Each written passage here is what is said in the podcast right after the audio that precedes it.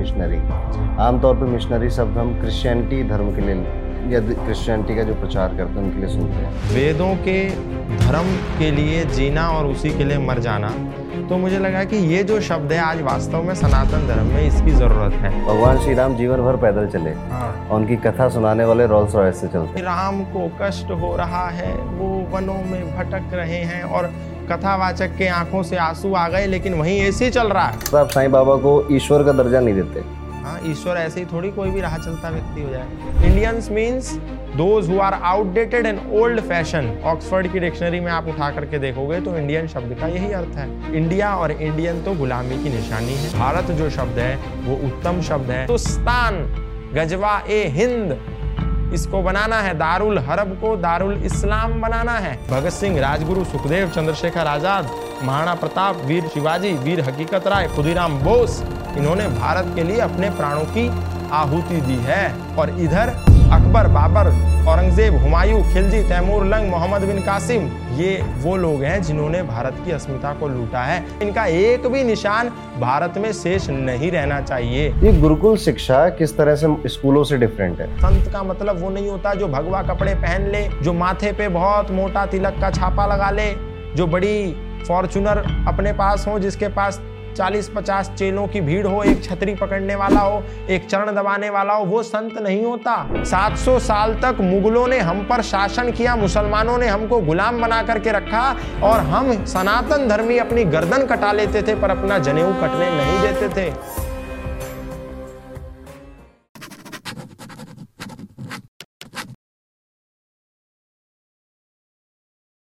गौतम जी मैं आपका इंस्टाग्राम का पेज देख रहा था तो उसमें पहला शब्द जो आपने लिखा है वो है वैदिक मिशनरी आमतौर पर मिशनरी शब्द हम क्रिश्चियनिटी धर्म के लिए या क्रिश्चियनिटी का जो प्रचार करते हैं उनके लिए सुनते हैं। तो ये वैदिक मिशनरी का क्या काम मतलब मतलब क्या है इसका? देखिए एक बार अभी कुछ समय पहले गुजरात में एक बहुत बड़ा कार्यक्रम हुआ तो उसमें लगभग 25 वक्ता आमंत्रित थे। पूरे दिन का एक कार्यक्रम था आर्थिक जगत से राजनीतिक जगत से सामाजिक जगत से। धार्मिक जगत से आध्यात्मिक जगत से अलग अलग क्षेत्रों के लोग वहाँ पर आए थे तो मैं भी वहाँ गया था। तो जो आयोजक जो थे उनके साथ जब मैं बैठा तो उन्होंने किसी बड़े अधिकारी से जब मेरा परिचय कराया तो उन्होंने ऐसा कहा कि ये गौतम जी हैं और ये एक मिशनरी की तरह काम कर रहे हैं सनातन धर्म के लिए। और ऐसे मिशनरियों की आज सनातन धर्म को आवश्यकता है। तो वो बात मेरे माइंड में क्लिक करी कि किसी ने मुझे ऐसा कहा। फिर उसके बाद मुझे स्मरण आया कि कुछ जो बहुत, एक बहुत बड़े इतिहासकार हैं, बहुत बड़े लेखक हैं, उनकी पुस्तकें मैंने पढ़ी थी और वो भी यहीं गाजियाबाद में ही रहते हैं। तो मुझे याद आया कि उन्होंने अपनी रास्ते में जब मैं वापसी, जब फ़्लाइट में आ रहा था तो उनकी पुस्तक जब मैंने खोल के देखी तो उसके नीचे भी वैदिक मिशनरी लिखा हुआ था। तब मुझे पता चला कि ये व्यक्ति जिसने अपना जीवन सत्तर साल की आयु आते आते पूरा वैदिक धर्म को समर्पित कर दिया। मतलब वेदों के धर्म के लिए जीना और उसी के लिए मर जाना। तो मुझे लगा कि ये जो शब्द है, आज वास्तव में सनातन धर्म में इसकी ज़रूरत है। आज आप देखिए, सनातन धर्म का जितने भी लोग प्रचार करते हैं, वो कहते हैं, भले ही अलग अलग प्रकार के गीत गाने के माध्यम से प्रचार करते हो, एक तरफ़ कहते हैं, हम सनातनी हैं, हम धार्मिक हैं, हम प्रचार कर रहे हैं और दूसरी तरफ़ वो गीत गाने का कितने रुपए लेते हैं? दस लाख रुपए, बीस लाख रुपए, पच्चीस लाख रुपए। और दूसरी तरफ़ वो क्या क्या कहते हैं कि अरे, मास्टर सलीम को मत बुलाना, उस मुसलमान को मत बुलाना, उससे माता की चौकी मत कराना, उससे धार्मिक भजन मत गवाना। अच्छा ठीक है, नहीं गवाएँगे। आप आ जाइए। बोले, मैं आऊँगा तो आठ लाख रुपए लूँगा, दस लाख रुपए लूँगा। तो फिर ये तो मतलब सामान्य व्यक्ति की मजबूरी हो गई कि वो फिर बुलाएगा ही ना, वो जो दो लाख रुपए ले रहा है और अच्छा गा रहा है। तो मिशनरी की तरह काम करने की आवश्यकता आज इस्लाम को देखिए, वहाँ पर क्या हो रहा है? एक मिशन की तरह काम कर रहे हैं लोग। उसको भोजन मिले, ना मिले, उसको व्यवस्था मिले, ना मिले, उसको पैसा मिले, ना मिले, लेकिन मिशन है उसका अल्लाह ताला के सिद्धांत को जन जन तक पहुंचाना। उसका मिशन है कि गजवाए हिंद इस भारत को बनाना। उसका मिशन है कि भारत का एक एक व्यक्ति टोपीधारी हो, भारत का एक एक व्यक्ति कलमा पढ़े। एक ईसाई व्यक्ति का मिशन है कि भारत का एक एक व्यक्ति बपतिस्मा पढ़ करके ईसाई बन जाए। भले ही उसके बदले में उसको कुछ मिले, ना मिले, वो एक गौण है। तो सनातन धर्म में मिशनरियों की आवश्यकता है जो निस्वार्थ भाव से सनातन के लिए अपने आप को आहूत कर दे। कथावाचक हो। कितने कथावाचक ऐसे हैं जो धर्म की वास्तविक बात करते हैं। बोलते हैं, क्या लाए थे? क्या ले जाओगे? क्यों व्यर्थ की चिंता करते हो? जो हो रहा है, वो अच्छा हो रहा है, जो होगा, वो अच्छा होगा। ऐसा ही भगवान श्री कृष्ण ने गीता में कहा, यही भगवत गीता का सार है। अरे मूर्खो, भगवत गीता का यही सार होता, जो हो रहा है वो अच्छा हो रहा है तो कृष्ण ये कहते कि हतो वा प्राप्त स्वर्गम जीतवा वा भोक्ष महिम तस्माद उत्तिष्ट कौन युद्धाय कृत निश्चय कृष्ण कहते ये, कृष्ण बोलते, जो हो रहा है अर्जुन अच्छा हो रहा है क्या इनको मारोगे, क्या इनसे मार खाओगे? छोड़ो, समर्पण कर दो, त्याग कर दो। और जैसे तुम हिजड़ा बन करके अज्ञातवास में रहे, ऐसे ही पूरे जीवन काट दो। कोई बात नहीं, कुछ नहीं जा रहा। लेकिन नहीं, कृष्ण का लड़ो। ये सामने जो एक एक अधर्मी व्यक्ति खड़ा है, ये सामने जो एक एक आक्रांता खड़ा है एक एक तुम्हारी भाभी की अस्मिता को लूटने वाला खड़ा है, इनको मृत्यु का ग्रास बनाओ। तो इन धर्म के नाम पर जो धार्मिक ठेकेदार चल रहे हैं कुछ बाबा हैं कुछ कथावाचक हैं कुछ गीत गायक हैं। कहते हैं कि हम गीत गायक हैं परंतु हम सनातन धर्म के झंडा बरदार हैं पर सनातन की कोई बात नहीं करता सब अपनी ही बात करते हैं। तो इसलिए जो मिशनरी शब्द है यही है कि सनातन में एक मिशन की तरह लोग आगे बढ़े। काफ़ी सही बोला। आपने जो बात बोली ना कि दस लाख लेते हैं बीस लाख लेते हैं। हम्म। भगवान श्री राम जीवन भर पैदल चले। हाँ। और उनकी कथा सुनाने वाले रोल्स रॉयस से चलते। बिल्कुल। मतलब विलाप कर रहे हैं कथा के मंच पर बैठकर अरे राम को कष्ट हो रहा है वो वनों में भटक रहे हैं। और कथावाचक के आँखों से आँसू आ गए लेकिन वहीं ऐसी चल रहा है। वहाँ पंडाल लगे हुए हैं कि अरे हम चिड़ी चोंच भर ले गई नदी न घटयो नीर दान देने से धन न घटे कह गए दास कबीर हमको धन दो हमें पैसा दो उससे हम एक बड़ा सा आश्रम बनाएँगे जो फाइव स्टार होटल की तरह होगा। मतलब एक कथावाचक एक कथा बाचने वाला मंच पर बैठ करके धर्म के उपदेश के नाम पर धन इकट्ठा करता है जाकर के उसको शेयर मार्केट में लगा देता है रियल एस्टेट में लगा देता है जाकर के उसके उसको एक आश्रम बनाता है, जो नाम का आश्रम है, केवल उसमें कमरा लेना हो तो ऊपर लिखा हुआ है एसी रूम्स अवेलेबल आप वृंदावन में जाओ, हरिद्वार में जाओ, आप बद्रीनाथ, केदारनाथ या किसी भी धार्मिक स्थान पर जाओ, लगा हुआ है नीचे बोर्ड आश्रम और ऊपर लिखा हुआ है एसी रूम्स अवेलेबल आश्रम के लिए दान दिया था कि उसको होटल बनाने के लिए दान दिया था? लिखा हुआ है उसमें धर्मशाला. पर धर्म धर्म कहाँ है वहाँ? कहाँ धर्म का प्रचार हो रहा है? कहाँ उसमें धर्म की बात हो रही है? कहाँ उसमें गुरुकुल चल रहा है? हम सनातन धर्मी कहाँ पीछे रह गए? इसी चीज़ में तो पीछे रह गए। नाम धर्मशाला और उसमें चल रहा है कुछ और। उसमें रूम्स दिए जा रहे हैं। बस अंतर इतना है कि उसके आगे होटल टाइटल नहीं लगा है। धर्मशाला और आश्रम लगा हुआ है। पर है तो वो भी होटल और यही सब चीज़ें स्टे तो कहने का तात्पर्य यही है कि पैसा जब दान के लिए दिया है तो उससे वेद का प्रचार होना चाहिए, दर्शन, उपनिषदों का प्रचार होना चाहिए। उससे गुरुकुल ना खुलने चाहिए कि उससे होटल खुल जाने चाहिए कि लाओ हज़ार रुपए दो और रहो यहाँ पर। आप गुरुद्वारे में जाओ, जाकर के आप रहो, आपकी स्वेच्छा से आप जो देना चाहो वो आप दे सकते हैं। परंतु इन धर्मशालाओं में और इन आश्रमों में क्या ऐसा होता है? जी हाँ एसी रूम चाहिए, हज़ार रुपए का है, नॉन एसी चाहिए, पाँच सौ का है हॉल चाहिए तो सौ रुपए चार्ज है।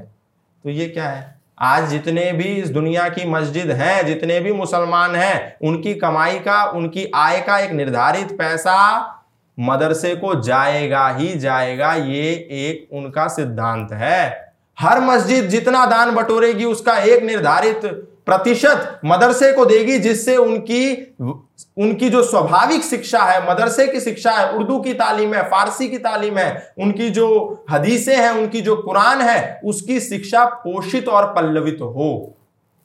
उन्होंने इंतज़ाम किया हुआ है। प्रत्येक गुरुद्वारा अपने पाठियों को तैयार करने के लिए, ज्ञानियों को तैयार करने के लिए अपने यहाँ इकट्ठा हुआ दान का एक निर्धारित प्रतिशत दे देता है कि हमें इतने सिख प्रचारक तैयार करने हैं।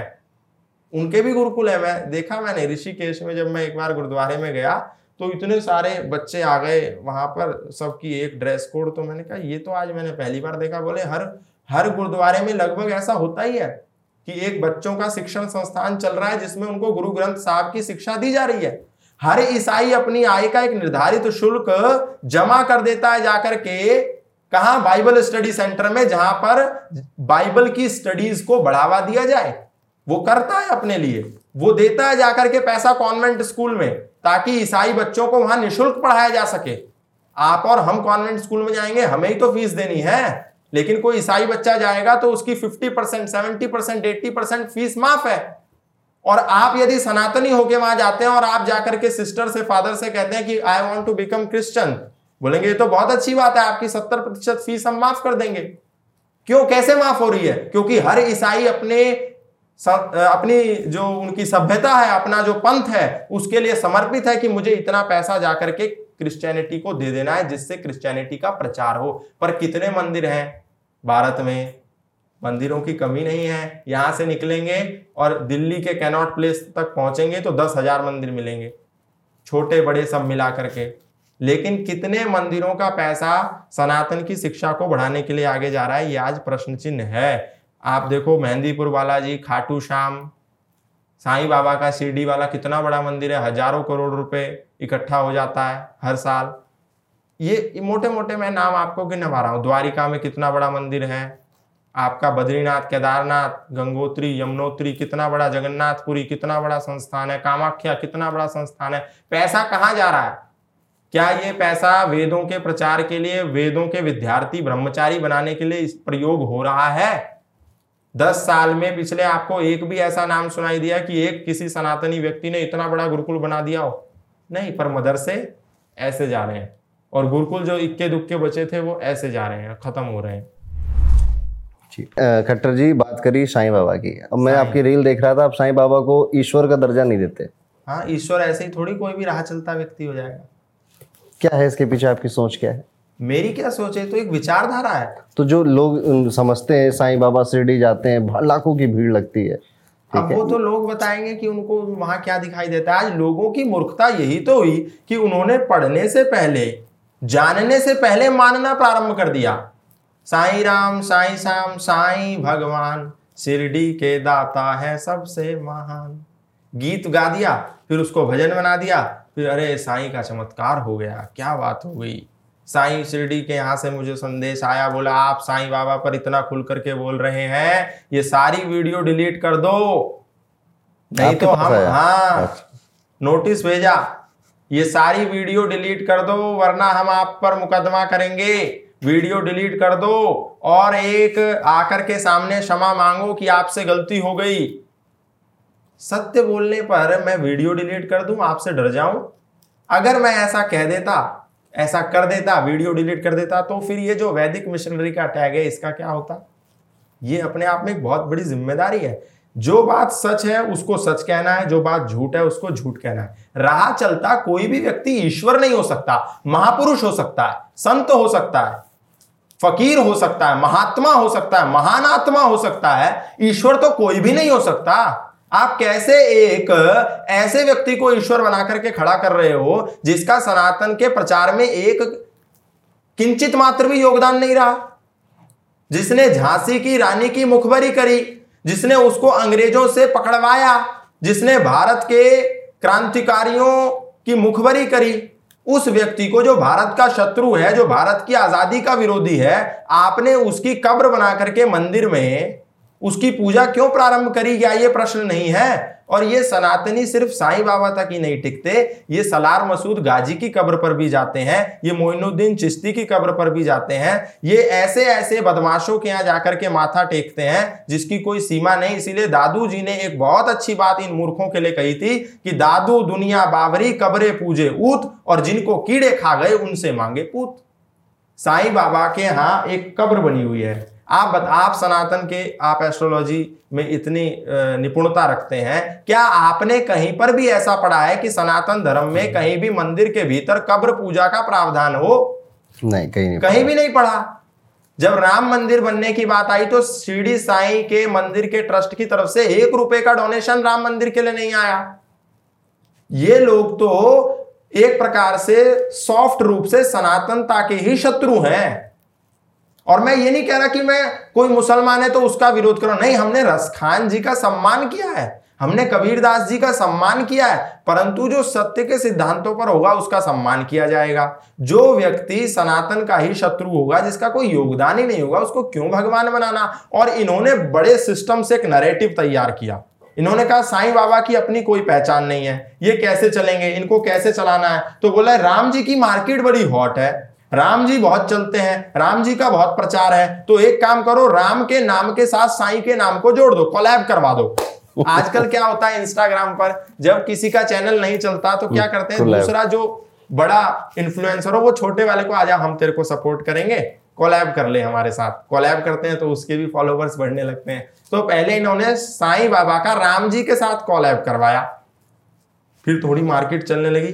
फिर इन्होंने देखा अरे आजकल शाम के भक्त भी बहुत हैं कृष्ण के भी बहुत भक्त हैं तो क्यों ना साईं बाबा की श्याम जी के साथ भी कोलेबरेशन करा दें? तो अब क्या हो गया एक व्यक्ति इंस्टाग्राम पर पंद्रह लोगों के साथ कोलैब कर सकता है। पहले एक ही के साथ कर सकता तो इन्होंने उसी फंडामेंटल को यहाँ लागू करवाया।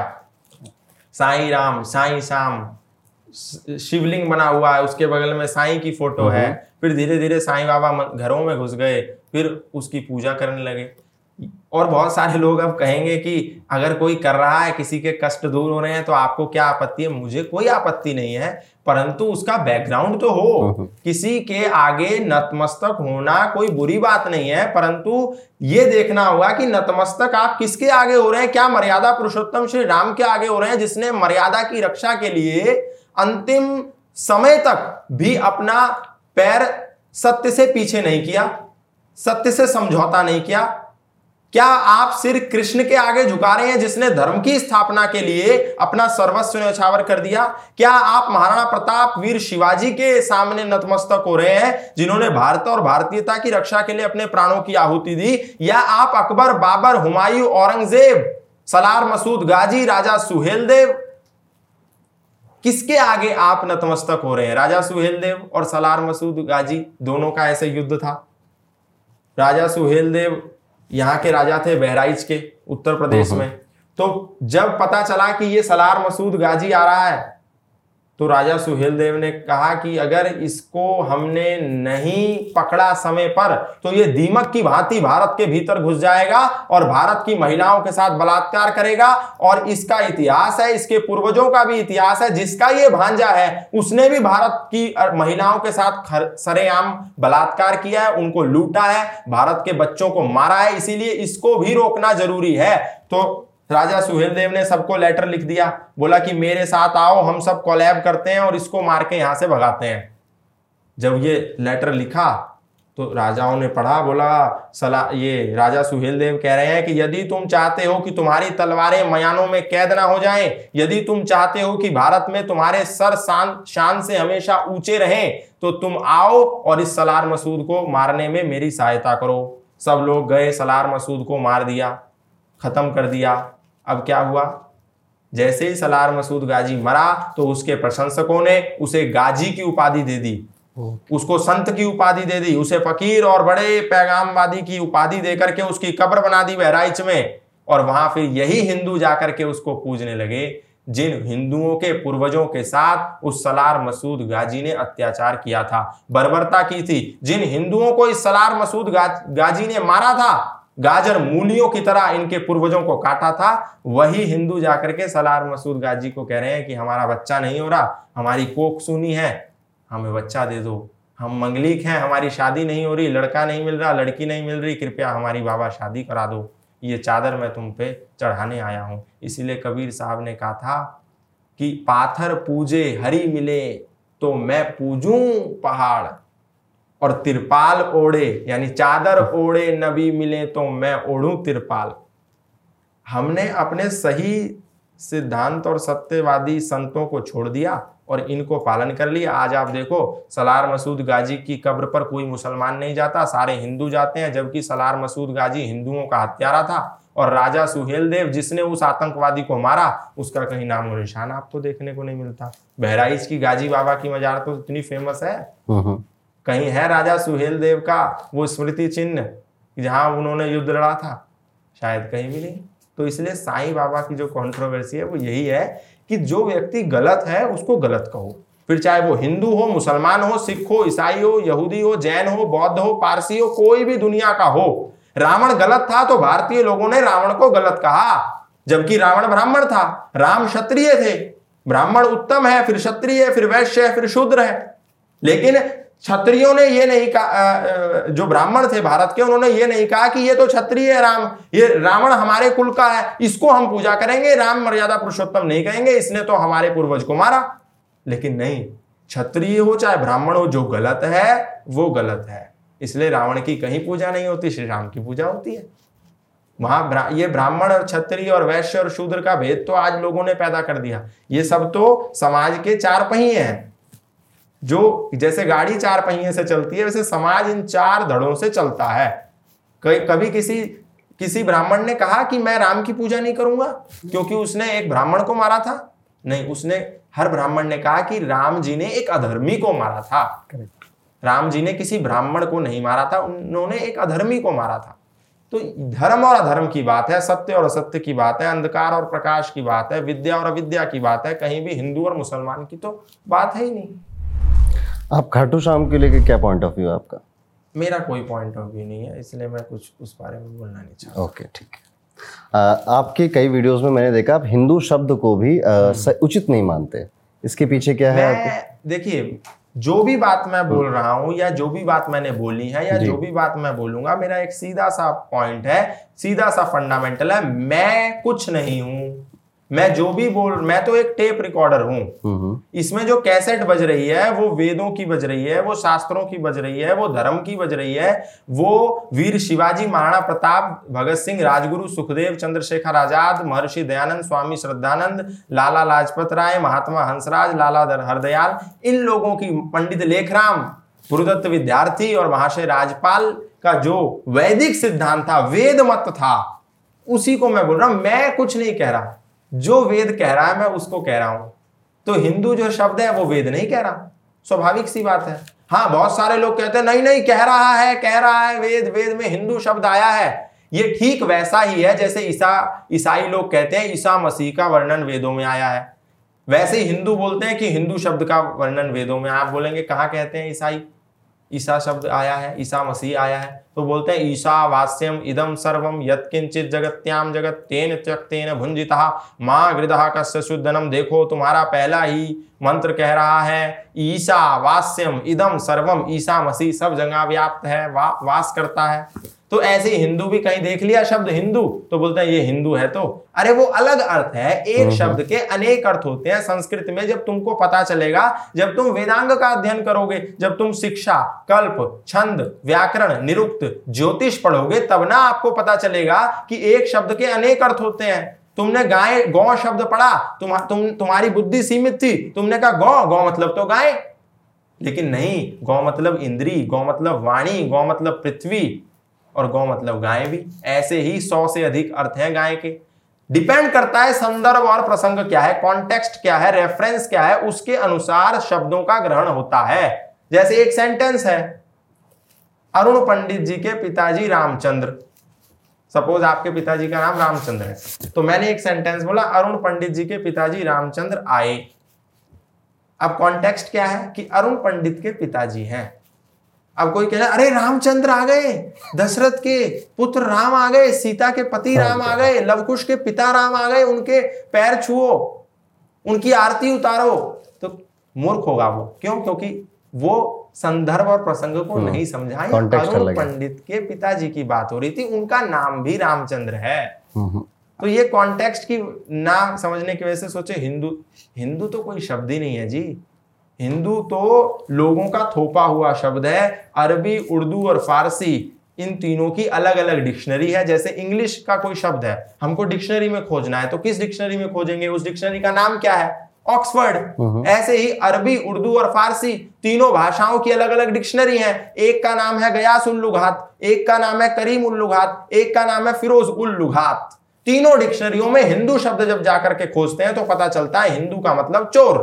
हिंदू का मतलब काला हिंदू का मतलब लुटेरा। लिखा हुआ बिल्कुल हम्म। हिंदू का मतलब काफिर। हिंदू का मतलब बदमाश। काफिर क्या होता है जी?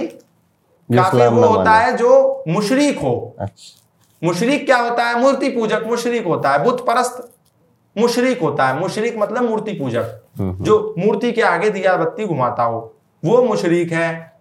तो इस्लामिक तो व्यक्ति मुशरीक नहीं है। सनातन के लोग ही आजकल मूर्तियों की पूजा करते हैं ना।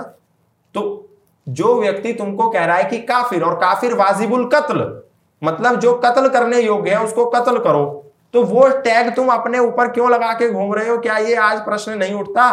तुम सनातन वैदिक धर्मी हो, सनातनी हो, वैदिक हो, हिंदू नहीं हो, तुम आर्य हो, पूरी भगवत गीता ये पड़ी हुई है। इसमें आप मेरे को कहीं उठा करके दिखा दो कि कहीं हिंदू शब्द आया हो। क्या भगवान श्री कृष्ण ने अर्जुन को कहा, हे हिंदू पुत्र, उठो और इनसे लड़ो नहीं, उन्होंने कहा, हे आर्य पुत्र, उठो, इनसे लड़ो राम जी ने अपने पिता को आर्य कहा, राम जी की पत्नी सीता ने राम जी को कहा, हे आर्य पुत्र रुक्मणी माता ने कृष्ण को आर्य कहा। आर्य एक संबोधन है, लेकिन हमने इस आर्य को क्यों निकाल दिया? अपने दिमाग से इसलिए निकाल दिया, क्योंकि जब भारत में विद्रोह प्रारंभ हो गया, कि अरे अंग्रेज़ों, भारत छोड़ो तो अंग्रेज़ों के मन में खलबली मच गई कि अरे, ये हमको कह रहे हैं, भारत छोड़ो। क्यों छोड़े भारत? तो सनातनियों ने, भारत के लोगों ने, भारतीय लोगों ने कहा कि हम यहाँ के मूल निवासी हैं। तुम आक्रांता हो, तुम आक्रमणकारी हो, तुमको हमारे भारत पर रहने का कोई अधिकार नहीं। और यह सिद्धांत कहता है कि किसी भी दूसरे देश को, किसी भी अन्य देश पर, किसी भी देश को, किसी भी देश पर हुकूमत करने का, राज्य करने का, गुलाम बनाने का कोई अधिकार नहीं। तुम बाहर से आयो, यहाँ से जाओ। तो वो पूरे अंग्रेज़ों में खलबली मच गई कि ये तो कह रहे हैं हम बाहर से आए हैं। तो लंदन में, पार्लियामेंट में एक बैठक बुलाई गई। एक चौपाल लगी कि अरे, हमारे खिलाफ तो विद्रोह हो रहा है भारत में, क्या करें? तो एक अंग्रेज़ ने कहा कि एक काम करो, इस विद्रोह को शांत करने का एक ही रास्ता है। ये कहते हैं ना कि हम अंग्रेज़ बाहर से आए हैं। तुम कहो कि आर्य भी बाहर से आए हैं। आर्य इस देश के मूल निवासी नहीं है। पहले तुम इस देश को छोड़ दो। फिर हम छोड़ देंगे। तुम ये कहानी सर्कुलेट करो कि भारत के नहीं है आर्य। आर्य भारत के बाहर से आए हैं। इन्होंने भारत में रहने वाले द्रविड़ों को मारा, लूटा, उनको दास बनाया और यहाँ पर गद्दी पर आकर के बैठ गए। ये कहानी प्रचारित कर दो। अपने आप ये शांत हो जाएँगे कुछ दिन में। ये कहानी प्रचारित करी गई कि इनको मारो, इनको लूटो। उन्होंने बोला कि इनको मारा, लूटा, गुलाम बनाया और गद्दी पर बैठ गए। और ये कहानी प्रचारित कर दी ताकि ये लोग अपने नाम से आर्य हटा दें। फिर बाद में शोध हुआ जितने भी दुनिया के डीएनए के वैज्ञानिक थे उन्होंने शोध करके एक बैठक करी एक पूरा शोध पत्र तैयार हुआ सारे वैज्ञानिक इकट्ठे हुए और उन्होंने इस निष्कर्ष पर पहुँचे कि हमने सारे डीएनए चेक कर लिए भारत में छोड़कर यानी भारत को छोड़ करके दुनिया में कहीं भी आर्य लोग निवास नहीं करते थे। ये डीएनए के वैज्ञानिकों की बता रहा हूँ आपको। कहीं निवास नहीं करते थे। आर्य जो डीएनए है वो भारत का ही डीएनए है। दूसरी बात हाँ बाहर जो पाए गए वो भारत से ही गए थे प्रचार के लिए। हम्म। भारत के बाहर से कहीं से आर्य नहीं आए और आर्य कोई जातिवाचक शब्द नहीं है जाति सूचक शब्द नहीं है। आर्य मतलब श्रेष्ठ होता है। ब्राह्मण भी आर्य है क्षत्रिय भी आर्य है वैश्य भी आर्य है और शूद्र भी आर्य है। कोई भी अछूत नहीं है कोई भी निम्न नहीं है। कोई भी निम्न कोटि का नहीं है सब श्रेष्ठ है। जो श्रेष्ठता के सिद्धांत को मानता हो वो श्रेष्ठ है। और रावण जैसे क्या है? राक्षस है उनको राक्षस हम्म, हम्म। कहा ना? क्यों कहा? पतित होने के भी उदाहरण है सना, सनातन धर्म में और ऊँचे होने कर के भी उदाहरण है जिसकी माँ को यह नहीं पता था कि मेरा बेटा कौन है? एक वैश्या कि ये जो संतान है ये किसकी संतान है? माँ को पता नहीं है। जब वो पूछा मेरे पिता कौन है? मेरा नाम क्या है? तो बोली कि मुझे नहीं पता मैं तो वैश्या हूँ। तो वो ऋषि के पास गया। तो ऋषि ने कहा कि जा, आज से तुझे सत्यकाम जाबाल के नाम से जाना जाएगा और वो ऋषि हो गए। पढ़ करके, सनातनी शिक्षा को लेकर के, वेदों को पढ़ करके, गुरु परंपरा से पढ़ करके वो ऋषि सत्यकाम जाबाल हो गए। मतलब क्या है इसका? कि पतित होने के भी उदाहरण है और उत्कृष्ट होने के भी उदाहरण है। जो पढ़ेगा, वो ऊपर उठेगा, जो नहीं पढ़ेगा, वो ब्राह्मण भी हो तो पतित हो जाएगा। गौतम जी आपने हिंदू शब्द की बात करी। आजकल भारत देश में बड़ी चर्चा चल रही है कि इंडिया वर्सेस भारत। क्या पॉइंट ऑफ़ व्यू है आपका इस पे? देखिए जो मैंने हिंदू शब्द की बात करी तो हिंदू के स्थान पर जो आर्य आर्य जो शब्द है वो मुख्य है। आर्य मतलब श्रेष्ठ। जिसके जो सत्य बोलता है जो विद्या के साथ है जो ईमानदार है जो नेक है वो आर्य है मतलब वो श्रेष्ठ है। एक मुसलमान भी आर्य हो सकता है। और जितने मुसलमान हैं वो सब पूर्व में तो आर्य ही थे। खुद ओवैसी ने तो बोला था कि मेरी चौथी पांचवी पीढ़ी सनातन धर्मी थी। तो ये सब पहले आर्य ही थे। आर्यों में से विभाजित होकर के ये कोई मुसलमान बन गया कोई बौद्ध बन गया कोई यहूदी कोई पारसी अलग अलग संप्रदाय बन गए। तो ये तो है आर्य और हिंदू शब्द में भेद। हिंदू शब्द का मैंने अर्थ बता दिया आर्य शब्द का बता दिया। अब ये ऑडियंस के ऊपर है कि वो अभी भी खुद को हिंदू कहलाने में ज़्यादा गर्व महसूस करेंगे या आर्य कहलाने में ज़्यादा गौरवान्वित होंगे? पहली बात। दूसरी बात जो आपने कहा इंडिया और भारत।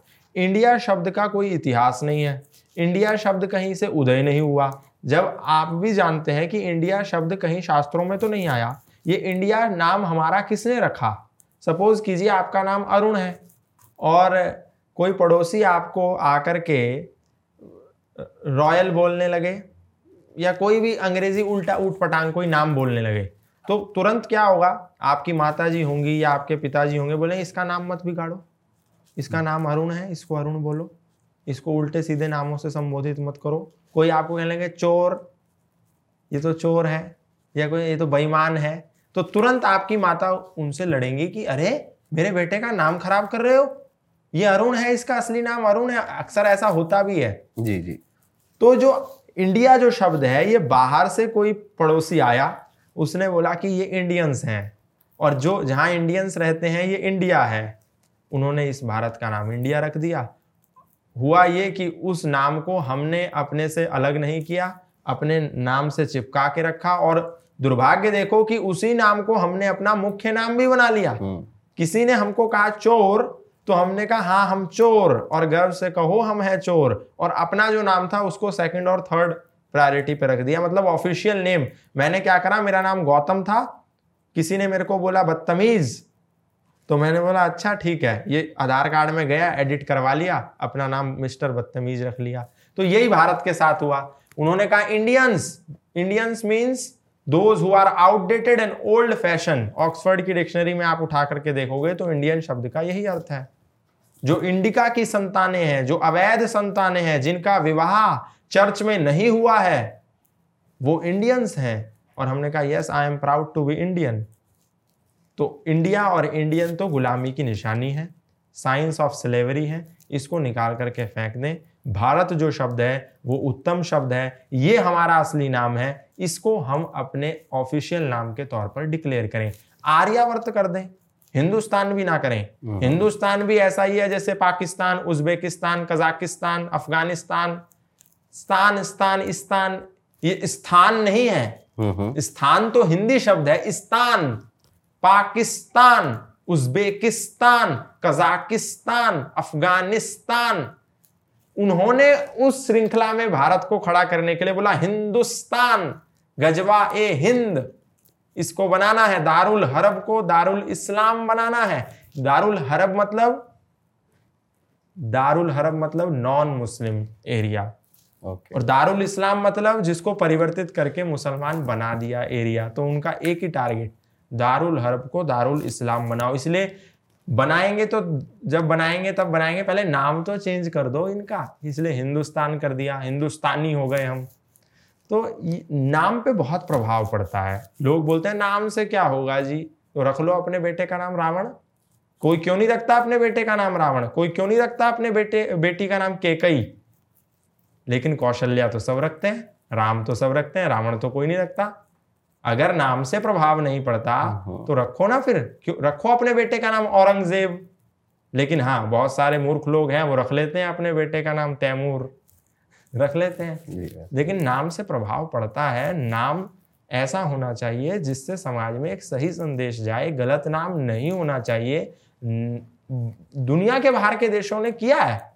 जब अंग्रेज़ उनको छोड़ के गए तो उन्होंने अपनी गुलामी की निशानियों को बिल्कुल जड़ से समाप्त कर दिया। कितने ऐसे देश हैं जो आज अग्रिम पंक्ति में विकसित देशों की श्रृंखला में खड़े हैं लेकिन एक समय था जब वो अंग्रेज़ों के गुलाम थे। वहाँ अंग्रेज़ी हावी हो गई थी, अंग्रेजियत हावी हो गई थी, पाश्चात्य हावी हो गया था, उनकी भाषा हावी हो गई थी। उन्होंने कहा, सबसे पहला तो काम ये करना है, अब अंग्रेज़ चले गए तो अंग्रेजियत को निकाल करके यहाँ से फेंक दो। अंग्रेज़ी चिन्हों को निकाल करके फेंक दो। लेकिन हमने ऐसा नहीं करा, हमने आज भी माउंट बेटन की स्मृति चिन्हों को भारत में सजा के रखा है।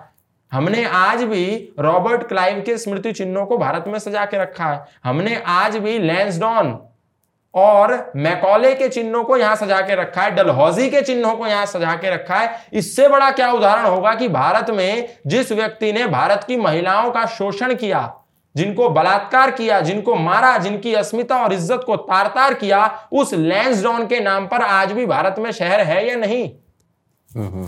क्यों डलहौजी के नाम पर आज भी भारत में शहर है? डलहौजी जाएँगे, वो एक बहुत बड़ा पिकनिक एरिया है, बड़ा पहाड़ है, सुंदर है, ठीक है, लेकिन नाम तो कम से कम चेंज कर लो, जिस डलहौजी ने भारत के लाखों किसानों को भूमिहीन कर दिया, उसने लैंड एक्विजिशन एक्ट ला करके भारत के किसानों की जमीनें छीन ली, उन पर कर लगाया, उन पर इतना टैक्स लगाया कि भारत के किसान की, मजदूर की, रीढ़ की हड्डी तोड़ दी। ऐसे आदमी को आपने भारत में क्यों जगह दे रखी है?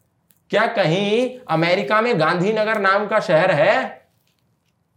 क्या लंदन में कभी अंबेडकर नगर का शहर देखा, जबकि बाबा साहब भीमराव अंबेडकर लंदन पढ़ने गए थे? पढ़ने गए थे वो तो।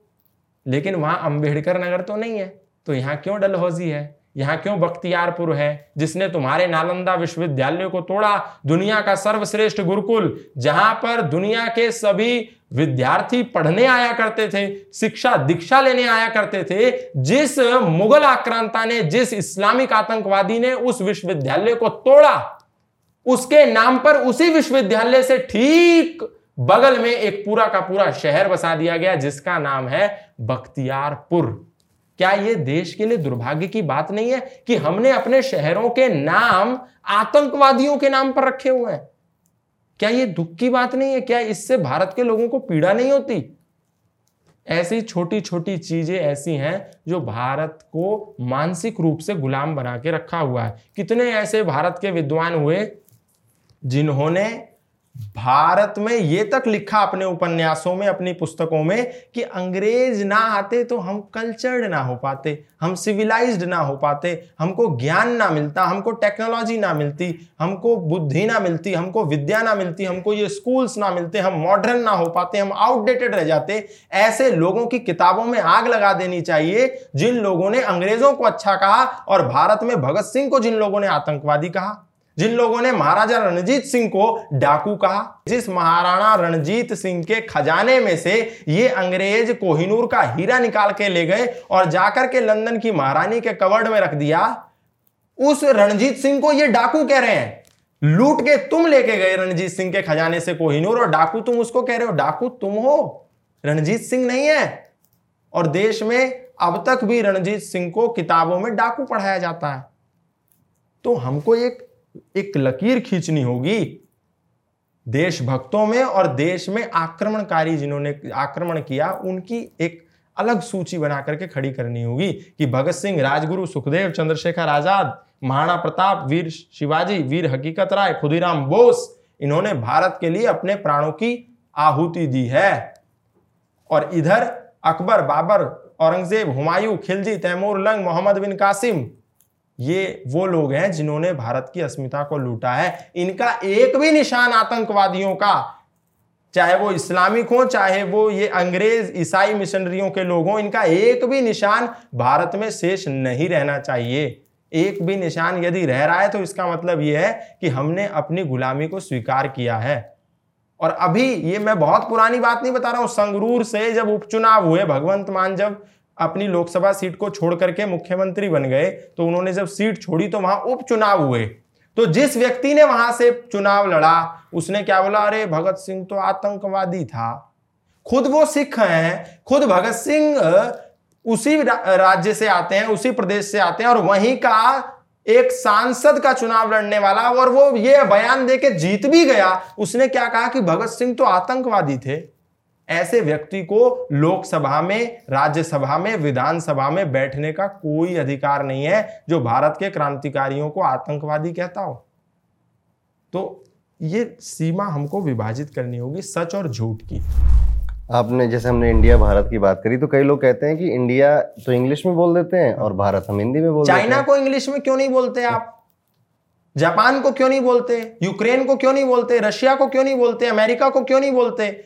चलो इंग्लिश नहीं इंग्लिश में नहीं बोलते अमेरिका को हिंदी में बोलो। क्या है उसका हिंदी में ट्रांसलेशन हाँ एक्सेंट चेंज हो सकता है। अमेरिका को अमेरिका कह सकते हैं चाइना को चीन कह सकते हैं। लेकिन उसका हिंदी में ट्रांसलेशन क्या करोगे? India is not a translation of Bharat ये थोपा हुआ शब्द। है। ये ब्रिटिशर्स ना जिनको नीच समझते थे उनको जैसे रेड इंडीज हाँ, उन्होंने नाम दिया था। उनको वेस्ट इंडीज ठीक है? बिल्कुल। तो इन्होंने ऐसे शब्द यहाँ पे यूज़ करे थे। हर देश का अपनी पर्सनल भाषा में नाम अलग होता है। जैसे जर्मनी की अगर बात करें तो जर्मन में जर्मनी को डॉसलैंड बोलते हैं हाँ। और इंग्लिश में उसको जर्मनी बोलते हैं हाँ। ठीक है? तो ये चीज़ है तो इंडियन जो शब्द है वो कहीं ना कहीं जो ब्रिटिशर्स हैं वो ऐसे ही देते हैं कि तुम पिछड़े हो तुम हाँ? पुराने हो तो red Indies west Indies India. उनके अंदर इंफीरियरिटी कॉम्प्लेक्स डाल के तभी तो उनको गुलाम बनाएँगे। जब उन, उन्होंने शोध कर लिया भारत में और ये कह दिया कि यहाँ तो स्टील की पैदावार आज से 1500 साल पहले से हो रही है तो वो कैसे आपको गुलाम बना लेंगे? ये कह के कि अरुण जी आप तो बड़े महान हैं। चलिए पोचा लगाते हैं। तो अरुण जी क्यों लगाएँगे पोछा जब अरुण जी को महान बता दिया। पहले अरुण जी को यह सिद्ध कराना है कि अरुण जी आप कुछ नहीं जानते। आप तो निरक्षर हो। मैं लेकर के आया हूँ विद्या अपने साथ। इसलिए पहले हम आपको विद्या पढ़ाएँगे पहले पोछा लगाओ। हम्म। तो ये ये काम सिद्ध करके दिखाया अंग्रेज़ों ने। पहले इंफीरियर सिद्ध करो क्योंकि उन्होंने 1835 में बोला कि I have I haven't seen any beggar in this country I have travel this India this nation by length and breath आज ये डॉक्यूमेंटेड उनका लेक्चर पढ़ा है लॉर्ड मैकॉले का। जो विलियम एडम ने अपने दस्तावेजों के आधार पर तैयार करा, अपने शोध के आधार पर तैयार करा, वो ये कहता है कि मैंने इस संपूर्ण भारत का भ्रमण ऐसे और ऐसे बाय लेंथ एंड ब्रेथ मैंने पूरा भ्रमण किया है, लेकिन इस देश में मुझे एक भी भिखारी, एक भी दरिद्र व्यक्ति देखने को नहीं मिला। तो जो लोग ये कह रहे हैं कि यहाँ एक भी भिखारी नहीं है, संपदाशाली देश है तो वो कैसे गुलाम बना लेंगे? तो उसने बोला कि गुलाम हम एक ही आधार पर बना सकते हैं, इनके भीतर हीन भावना का बीज बो करके कि तुम कुछ नहीं जानते। तुम्हारे वेद तो गडरियों के गीत हैं, ये देश तो सपेरों का देश है, ये देश तो पिछड़ों का देश है, तुम कुछ नहीं जानते, हम तकनीक लाएँगे। हम ये सब चीज़ें लाएँगे और तुमको ला करके देंगे फिर तुमको हम पढ़ाएँगे। इसीलिए उन्होंने मालिक बनाने की जो शिक्षा थी भारत की गुरुकुल परंपरा उसको तोड़ा और नौकर बनाने की जो शिक्षा पद्धति थी उसके आधार पर मैडम मॉन्टेसरी स्कूलों की स्थापना करी। जड़ से इस गुरुकुलों को अवैध घोषित किया और मैडम मॉन्टेंसरी स्कूल सतहत्तर हज़ार एक झटके में मैडम मॉन्टेंसरी और डकवर्थ की मिली भगत से भारत में तैयार हुए जिससे भारत में मालिक बनने की जो शिक्षा है वो खत्म हो नौकर और दास और गुलाम बनने की शिक्षा प्रारंभ हो। ये आप गजवाए हिंद की बहुत बहुत बार बात करी आपने। ये है क्या? मतलब जिसको नहीं पता उसको आप कैसे समझाएँगे? गजवाए हिंद यही है कि उनका एक मिशन है।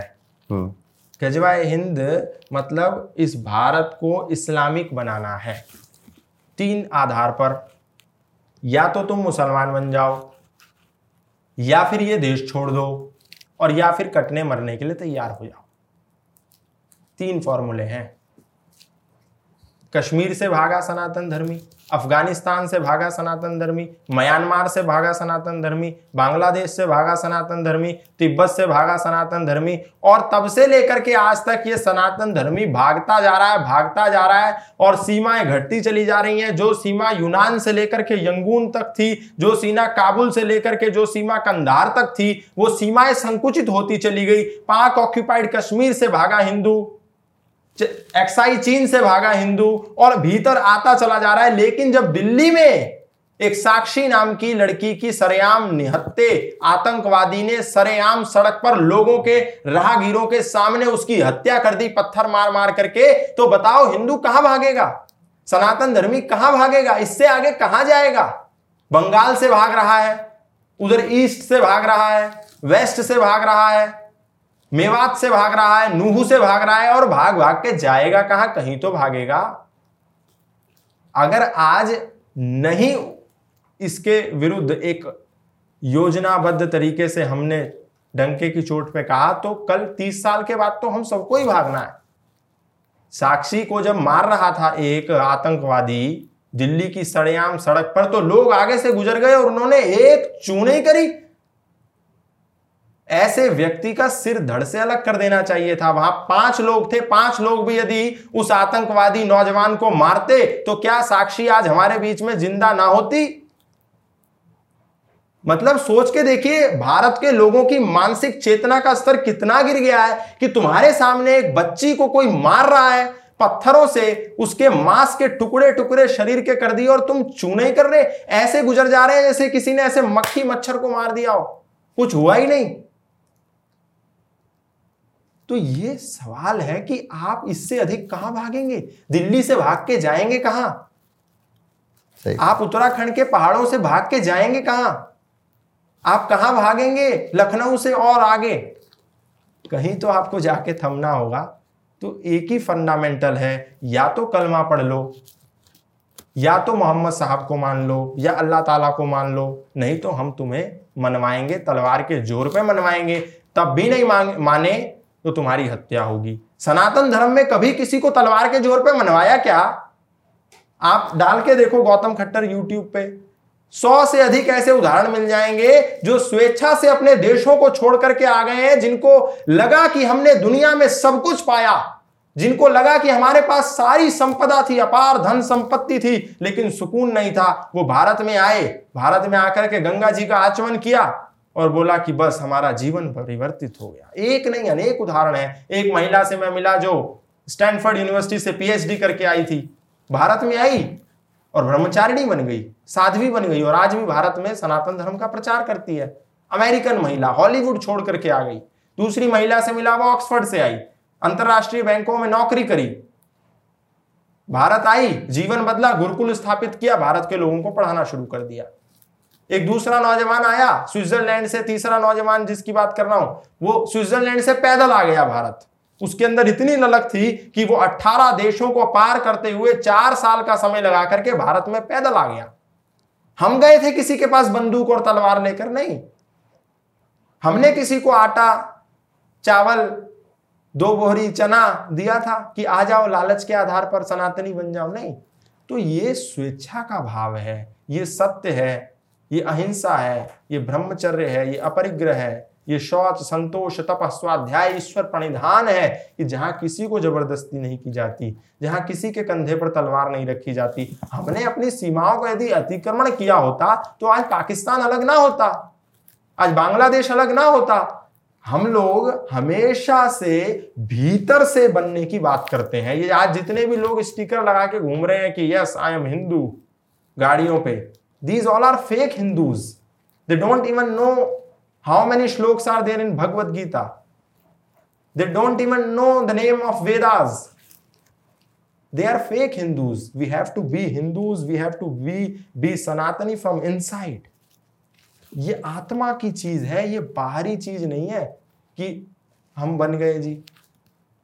तो इस चीज़ पर तो काम कोई करना नहीं चाहता पर आपने गुरुकुल शिक्षा की बात करी। अब गुरुकुल जैसे बहुत लोगों को तो अब ये लगता है कि गुरुकुल शिक्षा तो ऋषियों के टाइम पे हुआ करती थी। हम्म। पर उन्हें ये नहीं पता कि गुरुकुल अभी भी हैं अभी भी पढ़ाइयाँ होती हैं। हाँ। तो ये गुरुकुल शिक्षा किस तरह से स्कूलों से डिफरेंट है? गुरुकुल शिक्षा स्कूलों से ऐसे डिफरेंट है कि स्कूल में जब बच्चा घुसता है तो उसको पहले ही झूठ बोलना सिखाते हैं। शुरुआत उसकी एक कविता से होती है Johnny Johnny yes papa. Eating sugar no papa open your mouth हाँ हाँ हाँ. हाँ है ना? ये क्या है? झूठ से शुरुआत हुई बच्चे की। बोला जॉनी जॉनी हाँ yes papa. Eating sugar no papa. मुँह खोला तो हाँ हाँ हाँ चीनी तो खाई थी पर मना कर रहा था तू। झूठ से शुरुआत हुई। गुरुकुल में जब हम जाते हैं तो अहिंसा सत्य स्ते ब्रह्मचर्य परिग्रह यमहा यम से प्रारंभ होता है। फिर नियम। शौच संतोष तप स्वाध्याय ईश्वर प्रणिधानी नियम। यहाँ से प्रारंभ होता है और वहाँ जब जाते हैं तो झूठ से प्रारंभ होता है। तो बहुत अब अब बहुत सारे लोग ये सोचते हैं, अरे, गुरुकुल तो खत्म हो गए, वो तो ऋषि मुनि, वो तो गौतम पढ़ते थे उसमें, ऋषि कणाद पे पढ़ते थे, जैमिनी पढ़ते थे, पाणिनी और पतंजलि गुरुकुल में पढ़ा करते थे। हमारे बच्चे गुरुकुल में जाके क्या करेंगे? अरे, गुरुकुल में जब बच्चा हमारा जाएगा तो वो पुजारी बनेगा, पंडित बन जाएगा कोई ब्राह्मण बन जाएगा, कर्मकांडी बन जाएगा, धोती पहन लेगा, चुटिया लगा लेगा। हमें बच्चे को ये थोड़ी बनाना है। हमें तो अपने बच्चे को बिजनेसमैन बनाना है। हमें तो अपने बच्चे को आईएएस ऑफिसर बनाना है। हमें तो अपने बच्चे को डॉक्टर बनाना है। हम नहीं भेजते अपने बच्चे को गुरुकुल। हम तो उसको कॉन्वेंट स्कूल में भेजेंगे। यहाँ का सबसे बड़ा कॉन्वेंट स्कूल है। जीजस एंड मैरी कॉन्वेंट यहाँ भेजेंगे हम अपने बच्चे को। अरे मूर्खो, तुम इस मानसिकता से बाहर निकलो। गुरुकुल का ही वो ब्रह्मचारी था जिसने शून्य की खोज करी आर्यभट्ट। गुरुकुल का ही वो ब्रह्मचारी था जिसने दशमलव की खोज करी। गुरुकुल में ही पढ़कर के शिवकर बापूजी तलपड़े ने विमान उड़ाया। गुरुकुल में ही पढ़ करके भास्कराचार्य ने गणित के वो सूत्र दिए जो दुनिया में कोई नहीं दे पाया। गुरुकुल में ही पढ़ करके भास्कराचार्य ने वो ज्योतिष दिया कि आज यदि हम यहाँ पर बैठे हैं तो 2000 साल बाद 24 घंटे में कितने घंटे दिन होगा और कितने घंटे रात होगी, ये हम बता सकते हैं। वो गणना भास्कराचार्य ने दी। गुरुकुल में पढ़ने वाले कणाद ने ही गुरुत्वाकर्षण के वो नियम दिए। गुरुकुल में पढ़ने वाले ब्रह्मगुप्त ने ही वो ग्रेविटी के अलग अलग सिद्धांतों की रचना करी। हाँ वो बात अलग ज़रूर है कि न्यूटन आइंस्टीन, ये सारे लोग इन सिद्धांतों को चोरी करके अपना स्टैंप लगा करके ले गए। वो एक अलग विषय है, मैं उसमें नहीं जाऊँगा। राइट ब्रदर्स विमान का एक अपनी खोज, अपने नाम लगा करके चले गए। लेकिन गुरुकुल में पढ़ने वाले ऐसे लोग होते हैं जो चिकित्सा के क्षेत्र में भी अतुलनीय काम करते हैं। सुश्रुत ने 300 से ज़्यादा उन इंस्ट्रूमेंट्स का वर्णन अपनी सुश्रुत संहिता में किया है, जो इंस्ट्रूमेंट आज भी मॉडर्न मेडिकल साइंस सर्जरी के लिए प्रयोग करती है। ये भ्रम है आपका कि गुरुकुल में पढ़ने वाला कभी भी बिजनेसमैन नहीं बन सकता लेकिन ये भ्रम है आपका क्योंकि गुरुकुल में पढ़ने वाला ही आज दुनिया का सर्वश्रेष्ठ बिजनेसमैन में से एक है जिसको आज हम स्वामी रामदेव के नाम से जानते हैं। जो अब एक लाख करोड़ रुपए की कंपनी होने जा रही है हम्म। Patanjali private limited. कहाँ पढ़े स्वामी रामदेव? कहीं कॉन्वेंट में नहीं पढ़े, गुरुकुल में ही पढ़े। ये लोगों की एक सोच बन गई है कि गुरुकुल मतलब आउटडेटेड गुरुकुल गुरुकुल मतलब ओल्ड फ़ैशन गुरुकुल मतलब पिछड़ापन। जबकि ऐसा बिल्कुल नहीं है। और इन लोगों ने, अंग्रेज़ों ने जब गुरुकुल को समाप्त कर दिया मॉडर्न स्कूल स्थापित कर दिए, गुरुकुल बचे नहीं, उनको अवैध घोषित कर दिया, उनके हाथ काट दिए, ब्रह्मचारियों की किताबों में आग लगा दी गई, इमारतों को बुलडोजर चला करके तोड़ दिया तो शिक्षा परंपरा ध्वस्त हो गई। उसी समय एक महात्मा का उदय हुआ इस देश में जालंधर से, जिसका नाम था महात्मा मुंशीराम। उसने देखा कि उसकी बच्ची स्कूल से आ रही है और एक बस्ता घुमाते हुए गीत गाती आ रही है। महात्मा मुंशीराम ने देखा, मेरी बेटी वेद कुमारी गीत गा रही है। ईसा ईसा बोल, तेरा क्या लगेगा मोल? ईसा, तेरा कृष्ण कन्हैया, ईसा, तेरा राम रैया ईसा ईसा बोल, तेरा क्या लगेगा मोल? एक छोटी सी बच्ची ये गीत गा रही थी। तो महात्मा मुंशीराम ने देखा कि अरे, वेद कुमारी, तुम ये क्या गा रही हो? तो उसने बताया कि ये तो मेरे को स्कूल में सिखाया जाता है। तो महात्मा मुंशीराम ने कहा, कल से तुम्हारा स्कूल जाना बंद, नहीं जाओगी तुम स्कूल। और जलंधर में ही कन्या पाठशाला प्रारंभ कर दी। कन्या पाठशाला से प्रारंभ हुआ महात्मा मुंशीराम का यह आंदोलन, गुरुकुल इंद्रप्रस्थ, गुरुकुल कुरुक्षेत्र, गुरुकुल कांगड़ी, कन्या गुरुकुल देहरादून, इतनी गुरुकुल की महान क्रांति के बाद जाकर के थमा। और थमा नहीं, आज भी चल रहा है। 125 वर्ष पुराना गुरुकुल कांगड़ी आज भी हरिद्वार में मौजूद है। मेरी शिक्षा भी सौभाग्य से वहीं से हुई। एक विचार ने देखो कैसे क्रांति ला करके खड़ी कर दी। और वो गुरुकुल केंद्र बन गए भारत की आज़ादी के। 1902 में जो वो गुरुकुल स्थापित हुआ था, गुरुकुल कांगड़ी, वहाँ पर भारत के पहले पाँच प्रधानमंत्री, राष्ट्रपति ये आपका इंग्लैंड के प्रधानमंत्री, गवर्नर जनरल वायसराय सब लोग जाकर के माथा टेका करते थे। महात्मा गांधी को सबसे पहले महात्मा की उपाधि वहाँ से मिली। कैसे? एक छोटा सा विचार। ईसा ईसा बोल, तेरा क्या लगेगा मोल? ईसा तेरा कृष्ण कन्हैया, ईसा तेरा राम रहिया, ईसा ईसा बोल, तेरा क्या लगेगा मोल? इस विचार से गुरुकुल की इतनी बड़ी संरचना खड़ी हो गई। आपको जानकर के आश्चर्य होगा कैसे बच्चों के मन में चीज़ों को इंजेक्ट करते हैं ये लोग। आज से ही नहीं कर रहे, तब से कर रहे हैं। ये वेद कुमारी का एक उदाहरण। उसके बाद आजकल क्या करते हैं, ये जितने भी जीजस एंड मैरी कॉन्वेंट इस भारत के भीतर चल रहे हैं, ये बस लेकर के चलते हैं छोटे छोटे बच्चों की। जब बस लेकर के चलते हैं तो रास्ते में बस बंद कर देते हैं। बोलते हैं, ओ बच्चों, बस खराब हो गई, बस खराब हो गई। अब वो एल के जी नर्सरी प्री के जी कौन कौन से प्ले वे ये छोटे छोटे बच्चे उनको क्या पता? बस खराब हो गई कि ड्राइवर ने रोक दी? बस खराब हो गई बच्चे। तो उनमें एक सिस्टर खड़ी होती है, ईसाई संप्रदाय की प्रचारिका।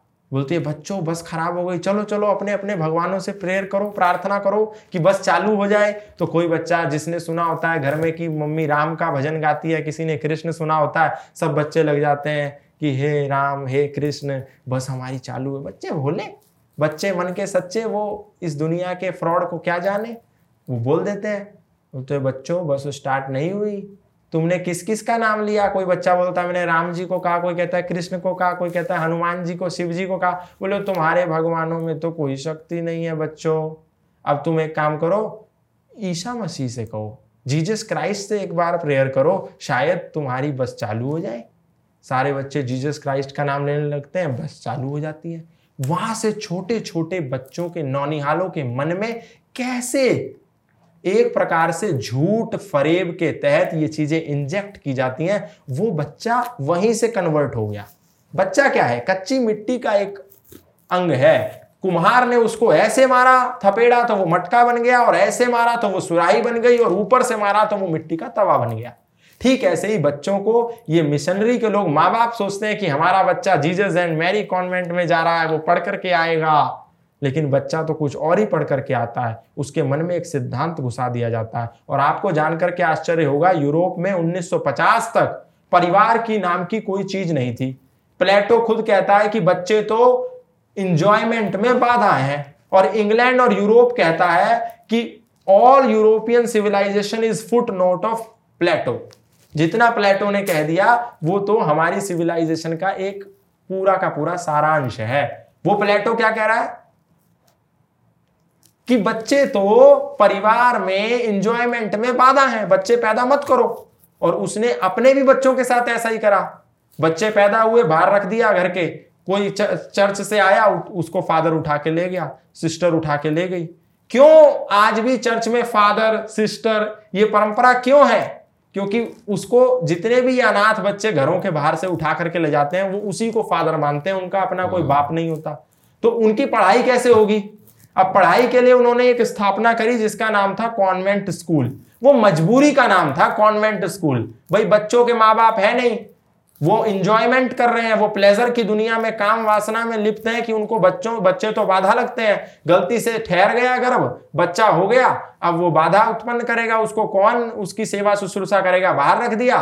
चर्च ने उसको अपना कर्तव्य समझा, उठा के ले आए। वो उसका फादर हो गया, वो सिस्टर हो गई। उन्होंने कहा, अब इसको पढ़ाना भी है। तो उन्होंने कॉन्वेंट स्कूल यानी अनाथालय शुरू कर दिया। ये मजबूरी थी। लेकिन इन भारतीय मूर्खों ने क्या करा? इन्होंने कहा, ये कॉन्वेंट बहुत अच्छा नाम लगता है सुनने में। बड़ा क्लासिकल और बड़ा मॉडर्न और बड़ा कूल साउंड होता है। ये यहाँ स्थापित कर दो। इन मूर्खों ने भारत में भगत सिंह कॉन्वेंट स्कूल शुरू कर दिए। सरस्वती देवी कॉन्वेंट स्कूल शुरू कर दिए। जीजस एंड मैरी कॉन्वेंट तो ठीक था। लेकिन ये सरस्वती देवी कॉन्वेंट स्कूल कहाँ से आया? ये अनाथों की परंपरा है, तुम्हारे, तुम माँ बाप हो अपने बच्चों के। इस अनाथालय में बच्चों को क्यों भेजते हो? और ये लोग तुम्हारे बच्चों का ब्रेन वॉश करते हैं। ऐसे ही नहीं, अनेक इन्होंने फंडे बना रखे हैं। एक मूर्ति ले लेंगे। कि तुम कृष्ण को मानते हो? हाँ जी, मानते हैं छोटे छोटे बच्चे। क्या जाने? राम को मानते हो? हाँ जी, मानते हैं। पानी का एक बहुत बड़ा तालाब ले लिया। बोला, लो, इसको, इसमें प्रवाहित करो। अब वो कांसे की मूर्ति राम जी की मूर्ति जैसे ही छोटे से बच्चे ने डाली, चार पाँच साल के वो डूब गई। फिर कृष्ण जी की दी, वो डूब गई। शिव जी की दी, वो डूब गई। हनुमान जी की दी, वो डूब गई। अब उसके बाद देंगे जीजस क्राइस्ट की मूर्ति। बोले, अब ये डालो। अब जैसे ही जीजस क्राइस्ट की मूर्ति थी, वो तैरने वाले पदार्थ की बनी थी। जैसी डाली वो तैरने लगी। बोला, अरे बच्चों, जो भगवान खुद डूब गया, वो तुमको क्या तैर कराएगा? तुमको क्या पार लगाएगा? इसलिए जीजस क्राइस्ट को मानो।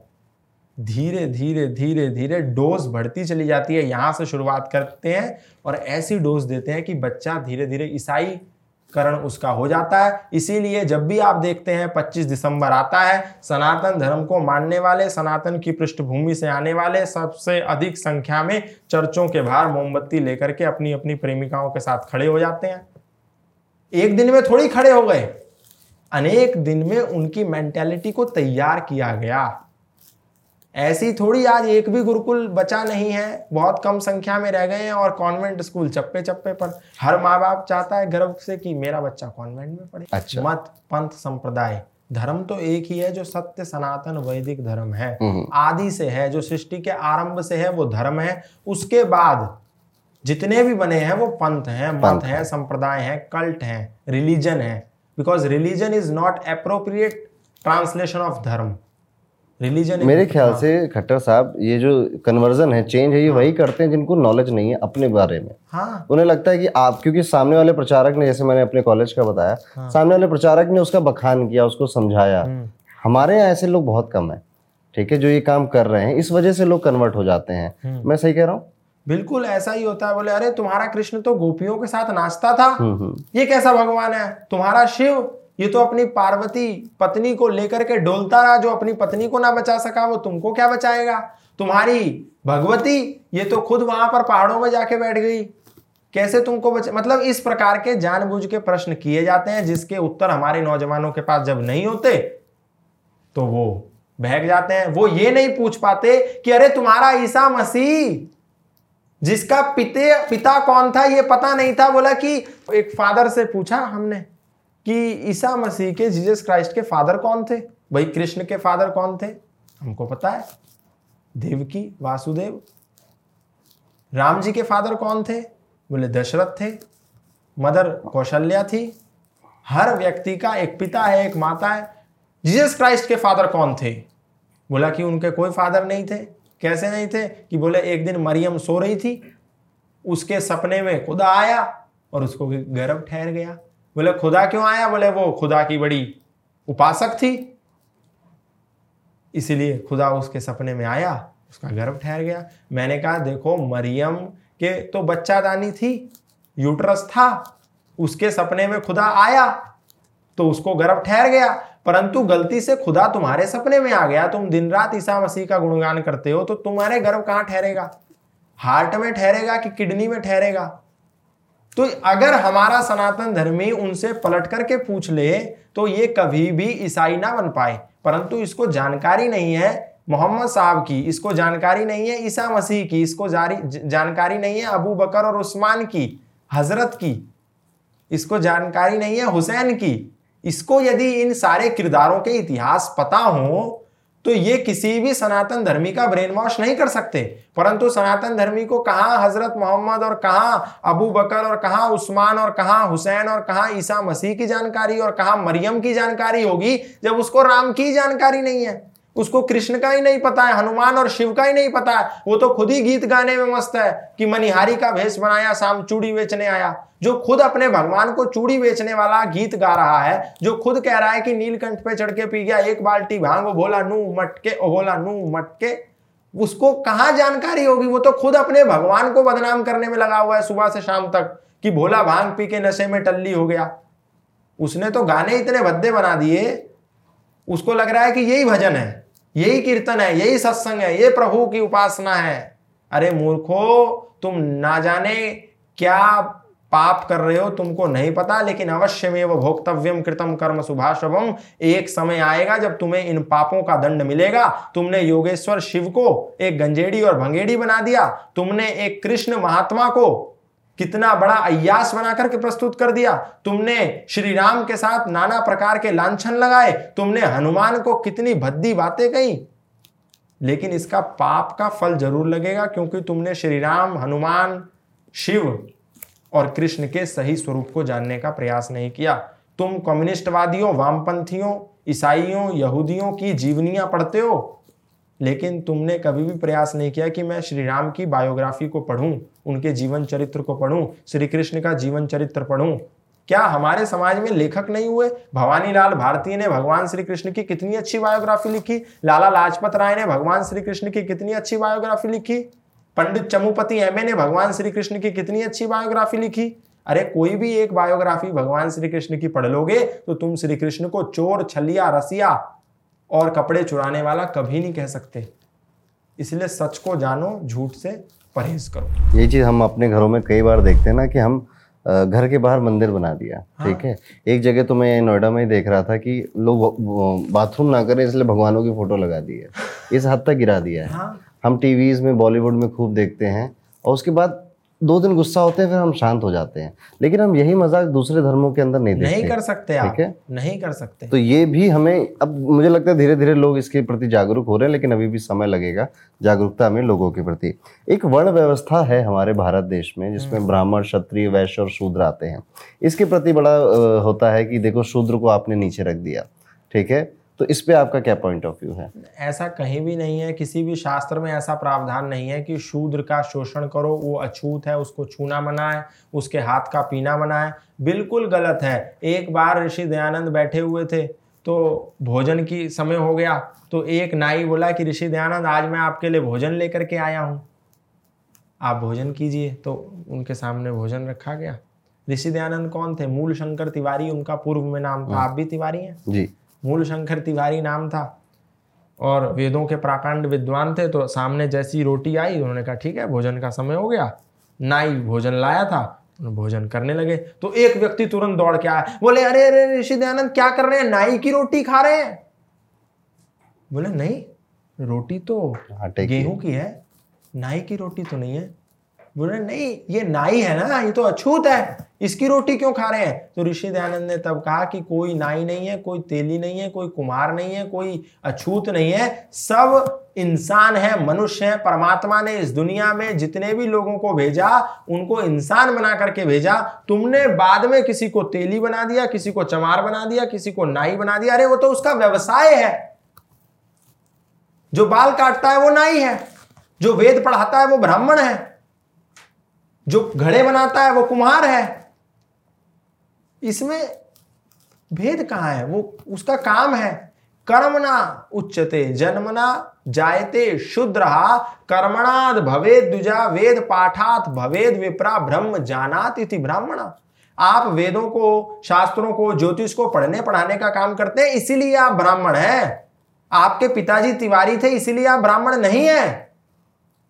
जैसे ये कैमरामैन है, क्योंकि ये कैमरा चलाना जानते हैं। इनके पिताजी कैमरामैन थे क्या ये इसीलिए कैमरामैन है? नहीं, एक डॉक्टर डॉक्टर क्यों है? क्योंकि उसके पिता डॉक्टर थे।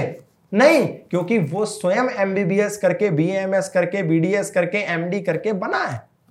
एक इंजीनियर का बेटा इंजीनियर नहीं बन सकता जब तक वो बीटेक एमटेक ना कर ले। एक आईएएस के बेटे को कभी आप आईएएस मानते हैं क्या? जब तक वो एग्ज़ाम ना एग्ज़ाम ना क्रैक कर ले यूपीएससी का इसी प्रकार एक ब्राह्मण वही हो सकता है जो ब्रह्म को जानता हो जो वेद को पढ़ना और पढ़ाना जानता हो।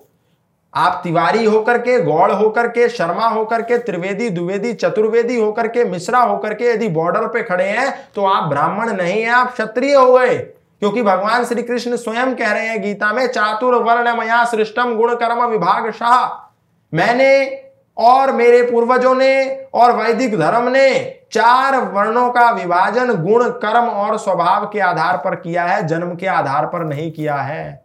खुद महर्षि मनु कह रहे हैं, ये मनु को कितनी गाली देते हैं कि मनु ने शूद्रों का शोषण किया, मनु ने शूद्रों के साथ अत्याचार करने का प्रावधान किया, मनु ने महिलाओं को निकृष्ट बताया। अरे मनु ने कहा, शूद्रो ब्राह्मणतामेति ब्राह्मणश्चैति शूद्रताम क्षत्रिया ज्ञातम एवं तू विद्या द्वेषा तथे वचा मनु कहते हैं कि एक ब्राह्मण व्यक्ति भी यदि अपने ब्रह्म कर्म को छोड़ दे तो वो भी निम्न कोटि को प्राप्त हो जाता है। लेकिन एक मोची के घर में पैदा हुआ व्यक्ति यदि वेदों को पढ़ ले, शास्त्रों को जान ले, आचरण में ला ले तो वो भी ब्राह्मण हो सकता है। यदि वो लड़ने लड़ाने के काम को करना जानता हो बुझाओं में उसकी शक्ति हो तो वो क्षत्रिय हो जाता है। कर्म से डिग्रेडेशन भी हो सकता है और कर्म से ही प्रमोशन भी हो सकता है, सनातन में हुआ है। ब्राह्मण कितना बड़ा था, रावण इतना बड़ा ब्राह्मण था कि उसके समान कोई विद्युता में टिकता नहीं था, पर उसका डिग्रेडेशन हो गया, उसका डिमोशन हो गया। और सत्यकाम जावाल एक वैश्या का बेटा था, फिर उसका प्रमोशन हो गया, ऋषि बन गया। तो ये सच्ची वर्ण व्यवस्था है, जन्म आधारित नहीं है, कर्म आधारित है, गुण कर्म स्वभाव के आधारित है।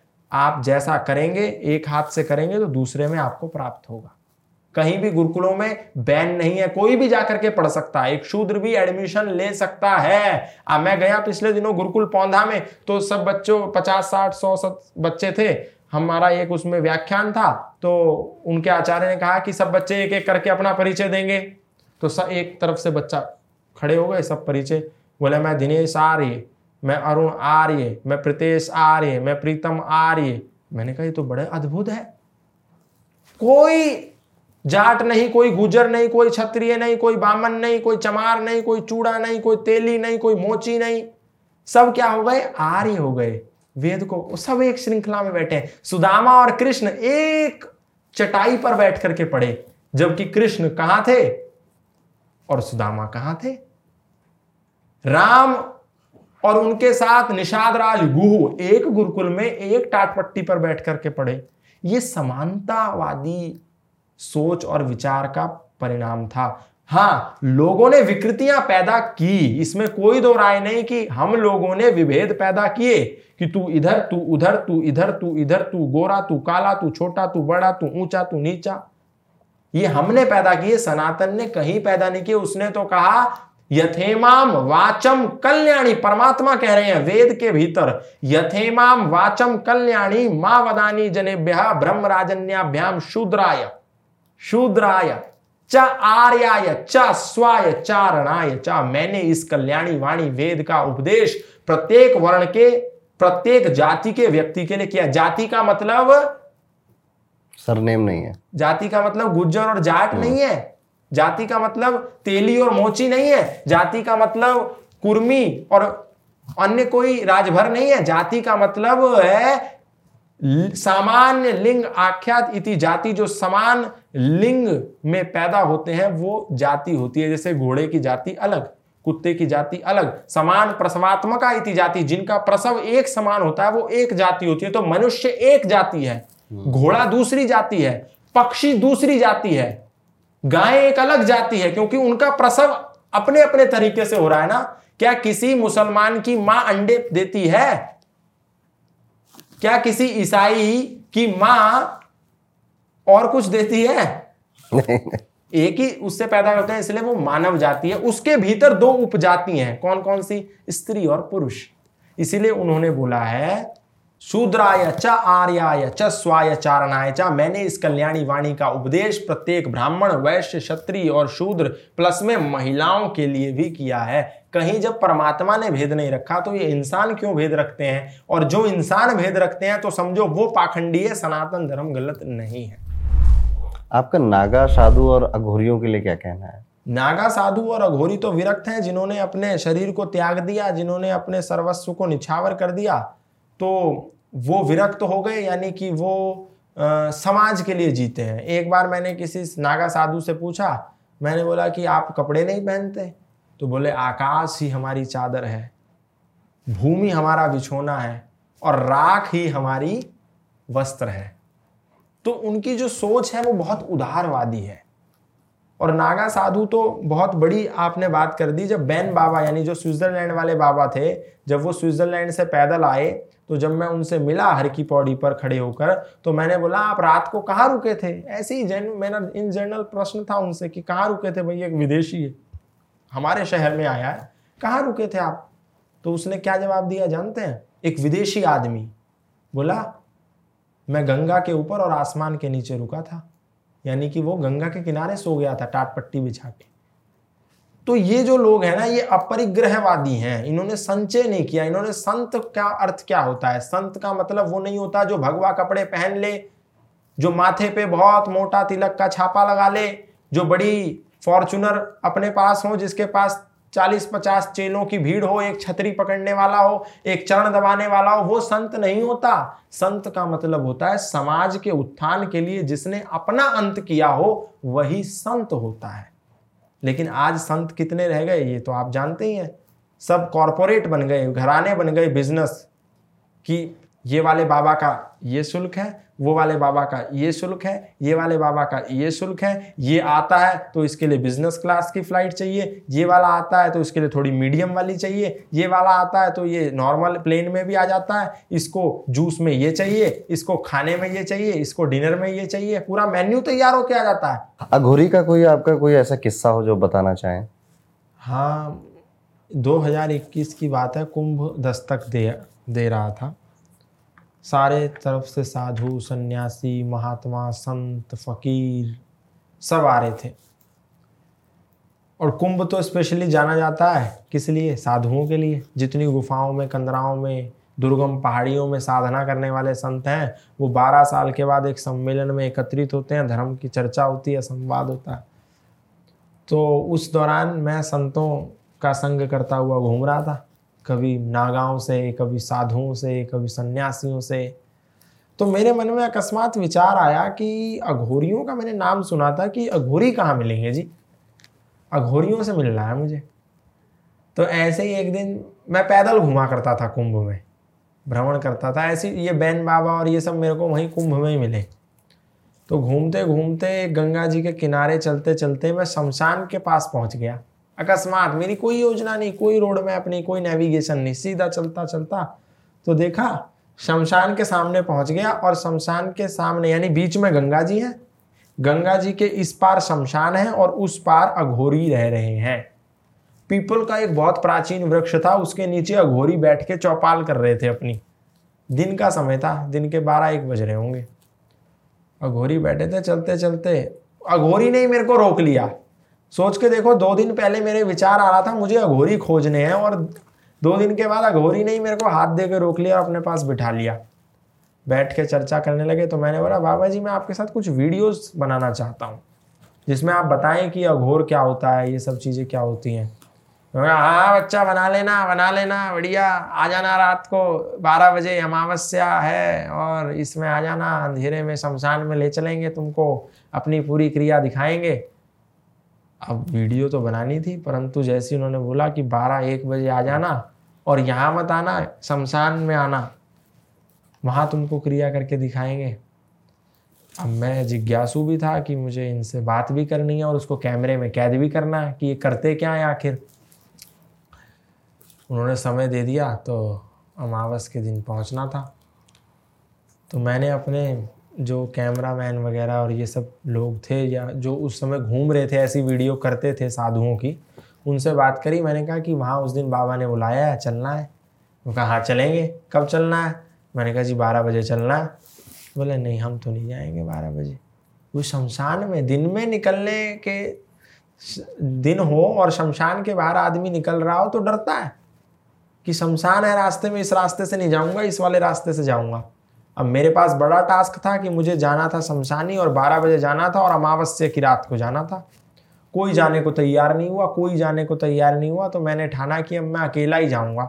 कैमरा उठाया और अकेला चला गया। बारह बजे जैसे ही पहुँचा तो अभी वो चौपाल लगा के अपनी झोपड़ी में ही बैठे थे। अभी उनको गंगा पार करके शमशान में घुसना था। तो मैं भी जा करके बैठ गया उनकी झोपड़ी में। चर्चा चल रही इधर उधर की बातें चल रही या महाकाल, ये, वो, फलाना ढिमकाना, सब चीज़ें चल रही वहाँ पे। बैठो बच्चा। बैठ गया मैं, उनकी टाट पट्टी बिछी हुई थी। चाय पियोगे? मैंने कहा, नहीं, चाय तो मैं पीता नहीं। बोले, नहीं नहीं, बड़ा स्वाद आएगा। ये जो देख रहा है, ये लकड़ी जो जल रही है, ये चिता से उठा के लाए हैं। इस पे चाय पीने का स्वाद ही अलग है। मैंने कहा, महाराज, मैं पीता नहीं। तो वो अपनी, मेरे सामने उन्होंने उस चिता की लकड़ी पर चाय बनाई। भक्त जो आ रहे थे, उनको भी पिलाई, खुद भी पी, मेरे आगे चाय का कप बढ़ाया। अब मैं फंस गया। चाय मना करूँ तो ये सोचेंगे कि ये जो है, हमसे बच रहा है, परहेज कर रहा है। तो मैंने एक बीच का रास्ता अपनाया। मैंने बोला, महाराज, मुझे तो चाय से ना एसिडिटी हो जाती है, मैं चाय पीता नहीं। वास्तव में मैं चाय पीता भी नहीं हूँ। परंतु उनसे कहूँगा चाय नहीं पीता तो उनके लिए सच मानने लायक नहीं होगा। तो मैंने फिर रास्ता अलग निकाला। मैंने कहा, मुझे एसिडिटी हो जाती है, मैं पीऊँगा तो मेरी तबीयत खराब हो जाएगी, इसलिए मैं पीता नहीं हूँ। तो वो मान गए। बोले, ठीक है ठीक है, कोई बात नहीं। फिर अचानक से जैसे ही चाय पीने का कार्यक्रम समाप्त हुआ तो उनमें से एक अघोरी को पता नहीं क्या हुआ, उसने उस पूरी झोपड़ी का इतिहास बता दिया। बोला ए ये जो ऊपर साड़ी देख रहा है ये कपड़ी कपड़ा देख रहा है ये कल ही एक मुर्दा आया था उसके ऊपर से उतार के लाया हूँ। और तू जिस टाट पट्टी पर बैठा है ये भी इस पर कोई मुर्दा लेट के आया। मैं एकदम कॉन्सियस हो गया। मैंने कहा अरे ये वो थी भी घास फूस की जिसमें मुर्दे लेट के आते हैं। उस समय मैंने ध्यान नहीं दिया। रात का समय था अंधेरा हो रहा था। बत्ती झोपड़ी में गोरियों के थी नहीं। तो मैं एकदम कॉन्शियस हो गया कि मैं मुर्दे की चिटाई पे बैठा हूँ जिसमें मुर्दा लेट के आया है। आदमी क्या करता है कि कोई व्यक्ति यदि परिवार में मर जाए और उसके कबर्ड में भी कपड़े हों तो उसको भी निकाल के घर से बाहर फेंक देता है। जबकि कोई उस पर मुर्दे ने छुआ नहीं था, फिर भी फेंक देता है कि नहीं? और वो टाट पट्टी तो ऐसी थी जो अर्थी पर बिछी हुई थी। उस पर कोई मुर्दा लेट के आया था, मैं उस पर रात को बारह बजे बैठा हुआ हूँ तो सोचिए। और मेरा कभी ऐसे लोगों से सामना नहीं हुआ तो मैं एकदम कॉन्शियस हो गया, अब उठ मैं सकता नहीं। बोल मैं कुछ सकता नहीं। रात के बारह बजे हुए, चारों अघोरी मुझको घेर के बैठे हुए, और उनमें एक अघोरी ऐसी थी महिला, आपको जानकर के आश्चर्य होगा, वो इंटेलिजेंस ब्यूरो में रह चुकी थी। वो गायनिक सर्जन थी, परंतु उसके बावजूद वो अघोरी थी। लोग सोचते हैं ना, साधु मतलब तो अनपढ़ हैं, गंवार हैं, अघोरी मतलब क्या ये मुर्दे का मांस खाते हैं। नहीं, एक योग्य व्यक्ति था उनमें और हर हर साधु वो नहीं होता है तो हमने मेंटेलिटी बना ली। कई आई आई आज साधु बन गए हैं। तो कई साइंटिस्ट साधु हैं, कई इंजीनियर साधु हैं, कई डॉक्टर साधु हैं। तो ऐसे ही वो गायनिक सर्जन भी एक अघोरी बैठी थी। तो मैं अब कर, करता क्या ना, करता, मरता क्या ना करता, वो एक जो डायलॉग है, वो मेरी स्थिति ऐसे हो गई, जैसे एक नेवले की स्थिति होती है ना। नेवला सांप को दबोच लेता है। अब जब दबोच लेता है और चार आदमी देखते हैं तो नेवला जो है कंफ्यूजन में असमंजस में कैसे असमंजस में? कि यदि नेवला उस सांप को खा ले तो नेवला मर जाएगा। हम्म। और नेवला उस सांप को उगल दे तो बेइज्जती हो जाएगी। अब मैं उठ भी नहीं सकता कुछ बोल भी नहीं सकता मुझे मैं वहीं हाथ बाँध के बैठा का बैठा रह गया। वो पूरा वृतांत बता रहे कि ये ये लाश थी ये उसकी लाश थी ये उसकी लाश थी ये उसकी लाश की लकड़ियाँ हैं, अभी भोजन बनेगा उसी लाश की लकड़ियों पे, हम उसको खाएँगे। अब धीरे धीरे रात्रि होने लगी, एक बज गया, उन्होंने कहा हो गया हमारा समय, सारे अघोरी उठे। पिन ड्रॉप साइलेंस दूर दूर तक कोई आवाज़ नहीं, नदी बह रही है। शमशान में सामने चिताएँ जलती नज़र आ रही हैं। और और वाइब वहाँ की एकदम कैसी होगी, आप जानते ही हैं। शमशान में आदमी जाता है तो उसकी मन बिल्कुल काम उसे लगता है कुछ है ही नहीं दुनिया में। किसी की मृत्यु पर जो व्यक्ति शमशान जाता है तो एकदम मतलब वो एक द्वेष शून्य हो जाता है, आदमी का द्वेष खत्म हो जाता है, शमशान में खड़े होके। वो सोचता है, क्या दुनिया है?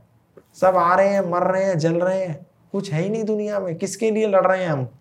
तो रात का समय अब मैं सोचूं कि अब शमशान की ओर बढ़ने लगे। मैं वो आगे आगे अघोरी, काले कपड़े पहन के माथे पे काला टीका और नरमुंड की मालाएँ। इंसानों के मुंडियों की मालाएँ आप सोचो। कंकाल लटके हुए। आगे सब अघोरी चलने लगे। कुत्ता भौंक रहा है तो उसकी आवाज़ भी ऐसी हो रही है जैसे वो टीवी में हॉरर हाँ। मूवी चलती है। पर इसके बीच में सारा दृष्टांत रिकॉर्ड कर रहा हूँ।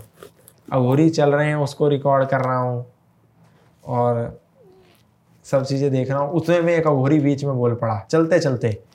बोला, ये जो हड्डी देख रहे हो, ये कटोरा नहीं है ये। ये एक इंसान की सिर की खोपड़ी का कवर है और इसी में चाय पीता हूँ, इसी में खाना खाता हूँ, इसी में दूध पीता हूँ, सब कुछ इसी में करता हूँ और इसी में मुर्दे का मांस पका करके भी खा जाता हूँ। सोचो कि मुझे ऐसा भी लग रहा था कहीं ये मुझे ही ना यहाँ पका के खा जाए। रात का समय भाई मैं जाऊँगा कहाँ? कोई है थोड़ी? मैं भागूँगा कहाँ इनसे बच के? लेकिन फिर भी मुझे एक जिज्ञासा थी कि मुझे इनकी पूरी प्रतिक्रिया देखनी है और इनको रिकॉर्ड करना है फिर लोगों को दिखाना है क्योंकि लोगों को रोचकता है। मूवीज़ में जब हॉरर सीन देखते हैं वो क्रिएट किए हुए होते हैं। वो रील होती है। लेकिन है। मैं जो दिखाना चाह रहा था वो एक रियल स्टोरी दिखाना चाह रहा था आखिर ये करते क्या है? तो मैं सारे भय को सारे डर को चीरता हुआ आगे बढ़ा। और मुझे डर इस बात का नहीं था कि भूत चढ़ा देंगे या भूत उतार देंगे। भूत में तो मैं विश्वास करता ही नहीं हूँ और भूत नाम की कोई चीज़ होती भी नहीं है। मुझे डर बस इस बात का था कि यह मुर्दे की पकी हुई रोटियाँ कौन खाएगा? इनकी चाय कौन पिएगा? या इन्होंने कुछ मुझे ही दबोच करके कर दिया तो उसका जिम्मेवार कौन होगा? मैं अकेला इंसान। लेकिन फिर भी मैंने सारे भय की परवाह किए बिना उनके साथ गया, आधी रात में गया, उसके पूरे दृष्टांत को रिकॉर्ड किया, उनकी सारी क्रियाओं को रिकॉर्ड किया और उसको फिर यूट्यूब पे पब्लिश किया। फिर दुनिया ने उसको देखा। परंतु इस कार्य के लिए वास्तव में बहुत साहस तो चाहिए। सामान्य व्यक्ति, मुझे नहीं लगता कि कर पाएगा, उसके पहले तो घर वाले रोक रोक देंगे। और भी बहुत सारी चीज़ें। क्या क्रिया थी वहाँ पे? ऐसी। अलग अलग प्रकार के मंत्र और जो जहाँ चिता जलती है उस चिता पर राख लगा करके अपने माथे पर लगा करके और ये वो सब चीज़ें थी। फिर मंत्र मार करके वो जला दी पूरी चिता। बुझी हुई चिता को मंत्र मार के जला दिया। पता नहीं उन्होंने क्या किया। आँखों का धोखा करा कि हाथों की सफ़ाई करी मुझे नहीं पता पर उन्होंने किया। और वो तो बोले ए एक एक होता है वहाँ जल्लाद। जो जल्लाद बोलते हैं पता नहीं क्या कहते हैं उसको। वो लावारिस लाशों को लेके आता है जिनका कोई नहीं होता। तो लावारिस लाशें ढेर लगती रहती हैं एक एक कर उसका काम होता है लावारिस लाशों को जलाना। तो उसको बुलाया जा मुर्दा उठा के ले आ। तो मैंने कहा क्या करेंगे? बोला चीर फाड़ करके उसका करेंगे उसकी क्रिया? तो मैंने बोला ये ना करो। ये चीर फाड़ मत करो। बस इतना ही दिखा दो, वही काफ़ी है तो उसने फिर मुर्दे को नहीं बुलवाया। वरना चीरते, फाड़ते कि उसको खाते तो वो चीज़ जो है बड़ी भयावह हो जाती। तो इसीलिए उसको तो मैंने करने से उनको निवेदन ही कर सकता था, मैं मना करता और वो ना भी मानते तो मैं क्या कर लेता। परंतु मैंने कहा तो वो मान गए, उन्होंने नहीं किया। तो ऐसे उन्होंने पूरी क्रिया को दिखाया। उन्होंने क्या किया क्या नहीं किया ये किसी को नहीं समझ में आया होगा परंतु उन्होंने किया। और मर्सिडीज में चलता था वो अघोरी हाँ ऑन रिकॉर्ड मुझे बोला तुझे मेरी मर्सिडीज चाहिए जा ले जा। मोदी जी मैंने मर्सिडीज गौतम खट्टर के नाम कर दी जाओ ले जाओ। मैंने कहा मुझे नहीं चाहिए पता चला कि आप वहीं प्रकट हो गए रात को ही कि मेरी मर्सिडीज वापस दो। तो ऐसे ये अघोरी मांस भी खा जाते हैं इंसान का मांस खा जाते हैं। हम्म। जो चीज़ जितनी हद तक आप सोच सकते हो असंभव ये वो कर सकते हैं। तो ऐसे है अब ये ठीक है या गलत है इस पर मैं बिल्कुल नहीं कहूँगा कुछ। ये तो जनता निर्णय करेगी कि ये वास्तव में सही है या गलत। लेकिन है ये जो कार्य प्रक्रिया करते हैं मेरी आँखों की देखी हुई ये चीज़ है। गौतम जी, आपसे हमने आज के पॉडकास्ट में काफ़ी दिलचस्प बातें करी और आपका ज्ञान का सागर खूब झलका आज। बहुत कुछ नया सीखने को मिला, अज्ञानता दूर हुई हमारी, काफ़ी आपके पर्सनल एक्सपीरियंसेस भी हमने सुने। अभी हमारी ऑडियंस बताएगी कि वो आपसे और क्या क्या जानना चाहती है कमेंट सेक्शन में। एक लास्ट क्वेश्चन इस पॉडकास्ट का आपसे, कि अंधकार में कहीं ना कहीं ये हमारा सनातन धर्म है। कई लोगों को कई सारी बातें नहीं पता इस वजह से उन्हें कोई भी बहला या फुसला सकता है। ऐसे में पेरेंट्स को क्या करना चाहिए? उनकी क्या ज़िम्मेदारी बनती है? और एक यूथ को जिसके कंधों पे बहुत सारी जिम्मेदारियाँ हैं उसको क्या करना चाहिए जिससे उसके पास ज्ञान हो ताकि वो आगे जाके उसका प्रचार कर सके? एक पेरेंट को तो सबसे पहले ये काम करना चाहिए कुछ करें ना करें कि मंदिरों में भी तो हम दान देते हैं। जी। मंदिरों में दान देने के लिए मैं मना नहीं करता परंतु इस भारत में जो भी कुछ कुछ गुरुकुल चल रहे हैं बैसाखी पे ही सही उन बैसाखी पर चलते हुए गुरुकुलों का समर्थन करो। उनको तन मन और धन से जितना भी यथासंभव हो सके श्रद्धापूर्वक सहयोग करो। पहली तो ये बात। दूसरी बात जो आगे माता पिता बनेंगे उनके लिए कहना चाह रहा हूँ। जिनके बच्चे हो गए अठारह के, अब वो तो क्या कर सकते हैं इस काम को? परंतु जो आगे भविष्य में माँ बाप बनेंगे, उनके लिए ये कह रहा हूँ कि अपने बच्चों को गुरुकुलों में भेजो। क्यों? क्योंकि हर मुसलमान अपने बच्चे को मदरसे में भेजता है। और वो आतंक की विचारधारा को पैदा करने के लिए जब इतना तत्पर है तो तुम अपने बच्चे को ऐसे गुरुकुल में भेज करके सनातन की, वैज्ञानिकता की, सत्य की विचारधारा को प्रस्थापित करने के लिए, प्रतिष्ठापित करने के लिए क्या तत्पर नहीं हो सकते? बहुत सारे माता पिता को लगेगा, हमारा बच्चा वहाँ जाके पंडित ना बन जाए आउटडेटेड ना बन जाए ओल्ड फ़ैशन ना बन जाए तो भैया तुम्हारे दो बच्चे हैं, एक को भेज लो। कन्या है तो कन्या गुरुकुल में भेज लो। और बालक है तो उसको गुरुकुल में, ब्रह्मचारी के गुरुकुल में भेज दो, पर भेजो। वहाँ उसको वैज्ञानिकता सिखाई जाएगी।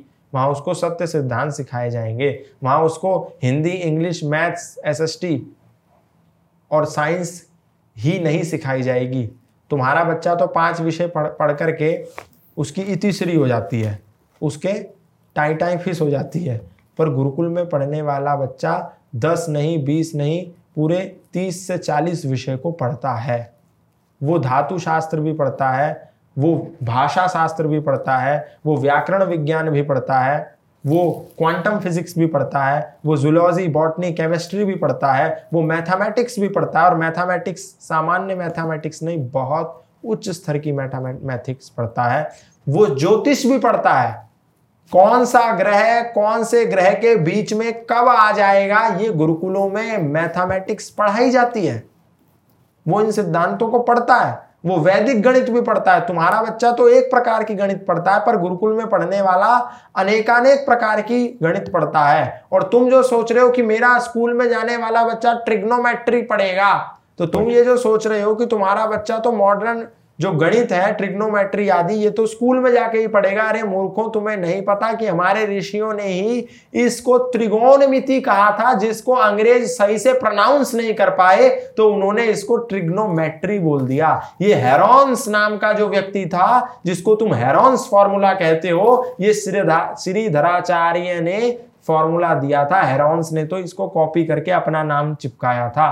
रामानुजाचार्य ने कितने गणित के वैदिक सिद्धांत दिए थे, जो आज आर डी शर्मा इत्यादि एनसीईआरटी की किताबों में तुम्हारे बच्चे को सीबीएसई में पढ़ाए जा रहे हैं। ये वही सिद्धांत है, इसलिए तुम्हें यदि थोड़ा भी कंफ्यूजन है, वैसे तो कंफ्यूज होने की कोई बात नहीं है। आप गुरुकुल प्रभात आश्रम अपने बच्चे को भेज सकते हो, गुरुकुल कुरुक्षेत्र भेज सकते हो, आप अपने बच्चे को गुरुकुल कांगड़ी भेज सकते हो, गुरुकुल पौधा भेज सकते हो अनेकानेक गुरुकुल कालवा, गुरुकुल खानपुर, बहुत से गुरुकुल हैं, आप अपने बच्चे को भेज सकते हो और संशय है तो एक को भेज लो, दो को ना भेजो। गुरुकुल चोटीपुरा भेज लो, गुरुकुल रोहतक भेज लो, गुरुकुल नरेला भेज लो, गुरुकुल टटेसर भेज लो। गुरुकुलों की कमी नहीं है, गुरुकुल में पढ़ने वालों की कमी है। लोग बोलते हैं, मैंने बोला पिछले दिनों सूरत में कि हिंदू राष्ट्र नहीं बनेगा केवल भाषण वादे नारों से। हिंदू राष्ट्र नहीं बन सकता पीरों की कबर मजारों से।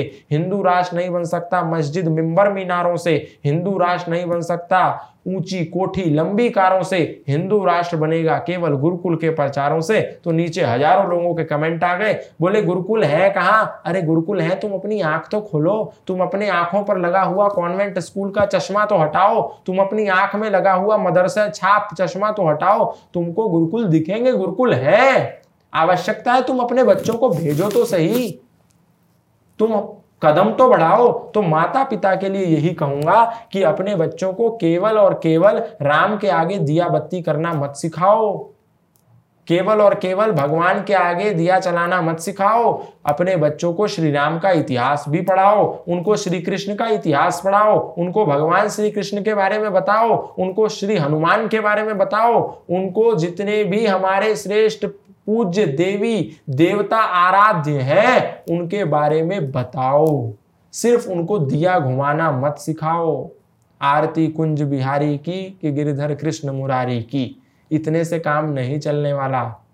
उनको जय शिव ओंकारा, श्री जय शिव ओंकारा, श्री गणेश, जय गणेश देवा, माता जाकी पार्वती, पिता महादेवा, ये पूरे जीवन बच्चा गाता है, लेकिन उससे पूछो who is the father of Ganesh?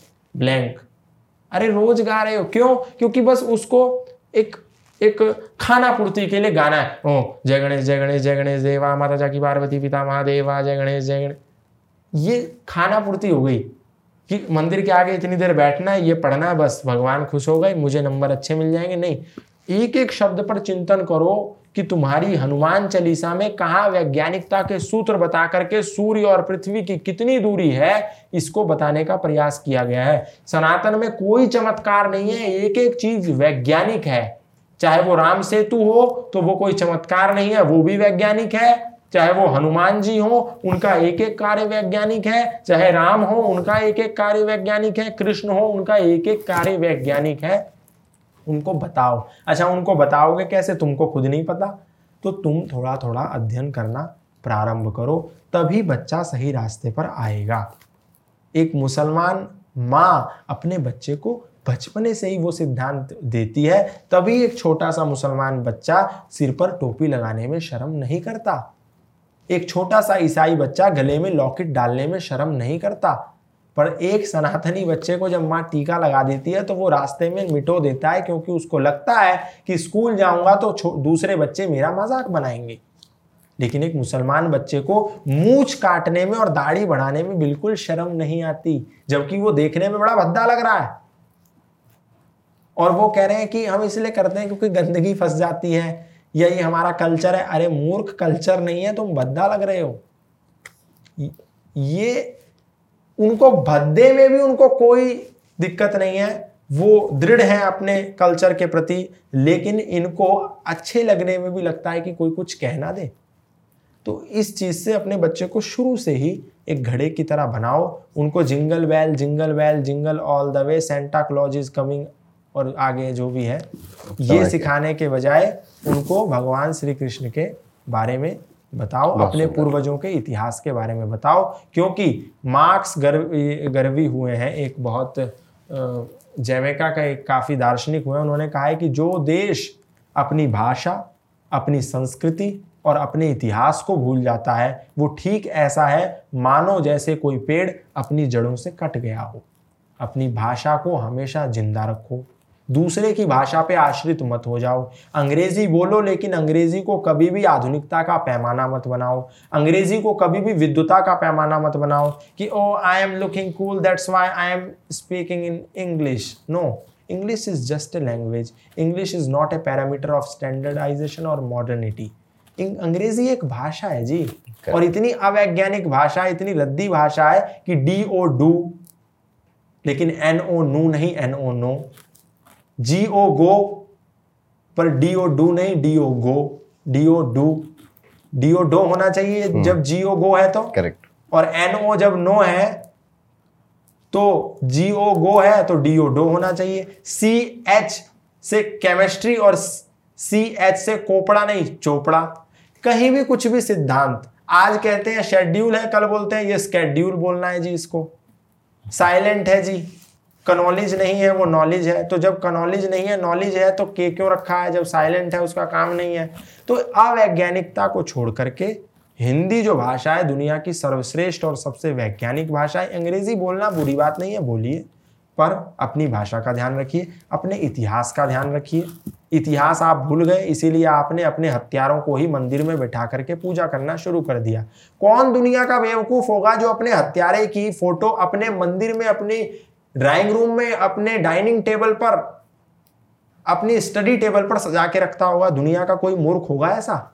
पर भारत में है अकबर महान बता करके उसको टीवी पे देखते हैं हाँ। और उसकी स्टोरीज पढ़ते हैं। अकबर और बीरबर का सीरियल देखते हैं और उसको अपने स्टडी टेबल पे लगा के भी रखते हैं। दुनिया में कोई इतना मूर्ख नहीं हुआ जितने भारतीय अपने इतिहास को भूल गए भाषा को भूल गए और अपनी संस्कृति। संस्कृति को ऐसा भूले कि जनेऊ को काट करके फेंक दिया। जो जनेऊ प्रतीक था ऋणों का कि हमारे ऊपर कर्ज है हमारे माता पिता के, उसको काट के फेंक दिया। कैसे फेंक दिया जनेऊ को? 700 साल तक मुगलों ने हम पर शासन किया, मुसलमानों ने हमको गुलाम बना करके रखा और हम सनातन धर्मी अपनी गर्दन कटा लेते थे, पर अपना जनेऊ कटने नहीं देते थे। तैमूर लंग जब तक ढेर नहीं लगा देता था जनेऊ के, तब तक रोटी नहीं खाता था शाम को, उसका नियम था। और हम जनेऊ कटने नहीं देते थे, गर्दन कटा लेते थे। चार साहिबजादे क्यों बलिदान हो गए?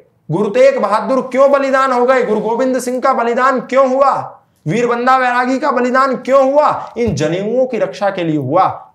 उन्होंने हम पर इतना आतंक किया, इतनी तलवार चलाई तो भी हमारा जनेऊ नहीं छीन सके। लेकिन अंग्रेज़ों ने केवल और केवल 250 साल हम पर हुकूमत करी। हमने जनेऊ उतार उतार करके उनके कदमों में रख दिया। कैसे रख दिया? इन लोगों ने शिक्षा व्यवस्था पर काम किया। 1835 में इंडियन एजुकेशन एक्ट बनाया। उसके तहत हमारे अंदर इतनी हीन भावना भर दी कि हमने कहा, अरे जनेऊ, ये धागा किस काम का है? उतार करके लो तुम। और उसी जनेऊ के लिए हमारे पूर्वज गर्दन कटा लेते थे। उसी गर्दन की रक्षा के लिए, उसी हीन भावना के पोषण के लिए हमने जनेऊ काट दिया। अंतर इतना है। तो शिक्षा को मज़बूत करना बहुत आवश्यक है। अपनी शिक्षा का ध्यान रखें। कॉन्वेंट में मानते ही नहीं, बाजी नहीं आते तो कोई बात नहीं, फिर उनको घर में ही पढ़ा लो, थोड़ा बहुत उनको सिद्धांत की जानकारी दे दो। बस इतना ही। Very well said Gautam ji. आपके साथ बहुत अच्छा लगा पॉडकास्ट करने पे और हम आपको दोबारा ज़रूर बुलाएँगे नए टॉपिकों पे बात करने के लिए। अरुण पंडित शो में आने के लिए बहुत बहुत धन्यवाद। राधे राधे। नमस्ते।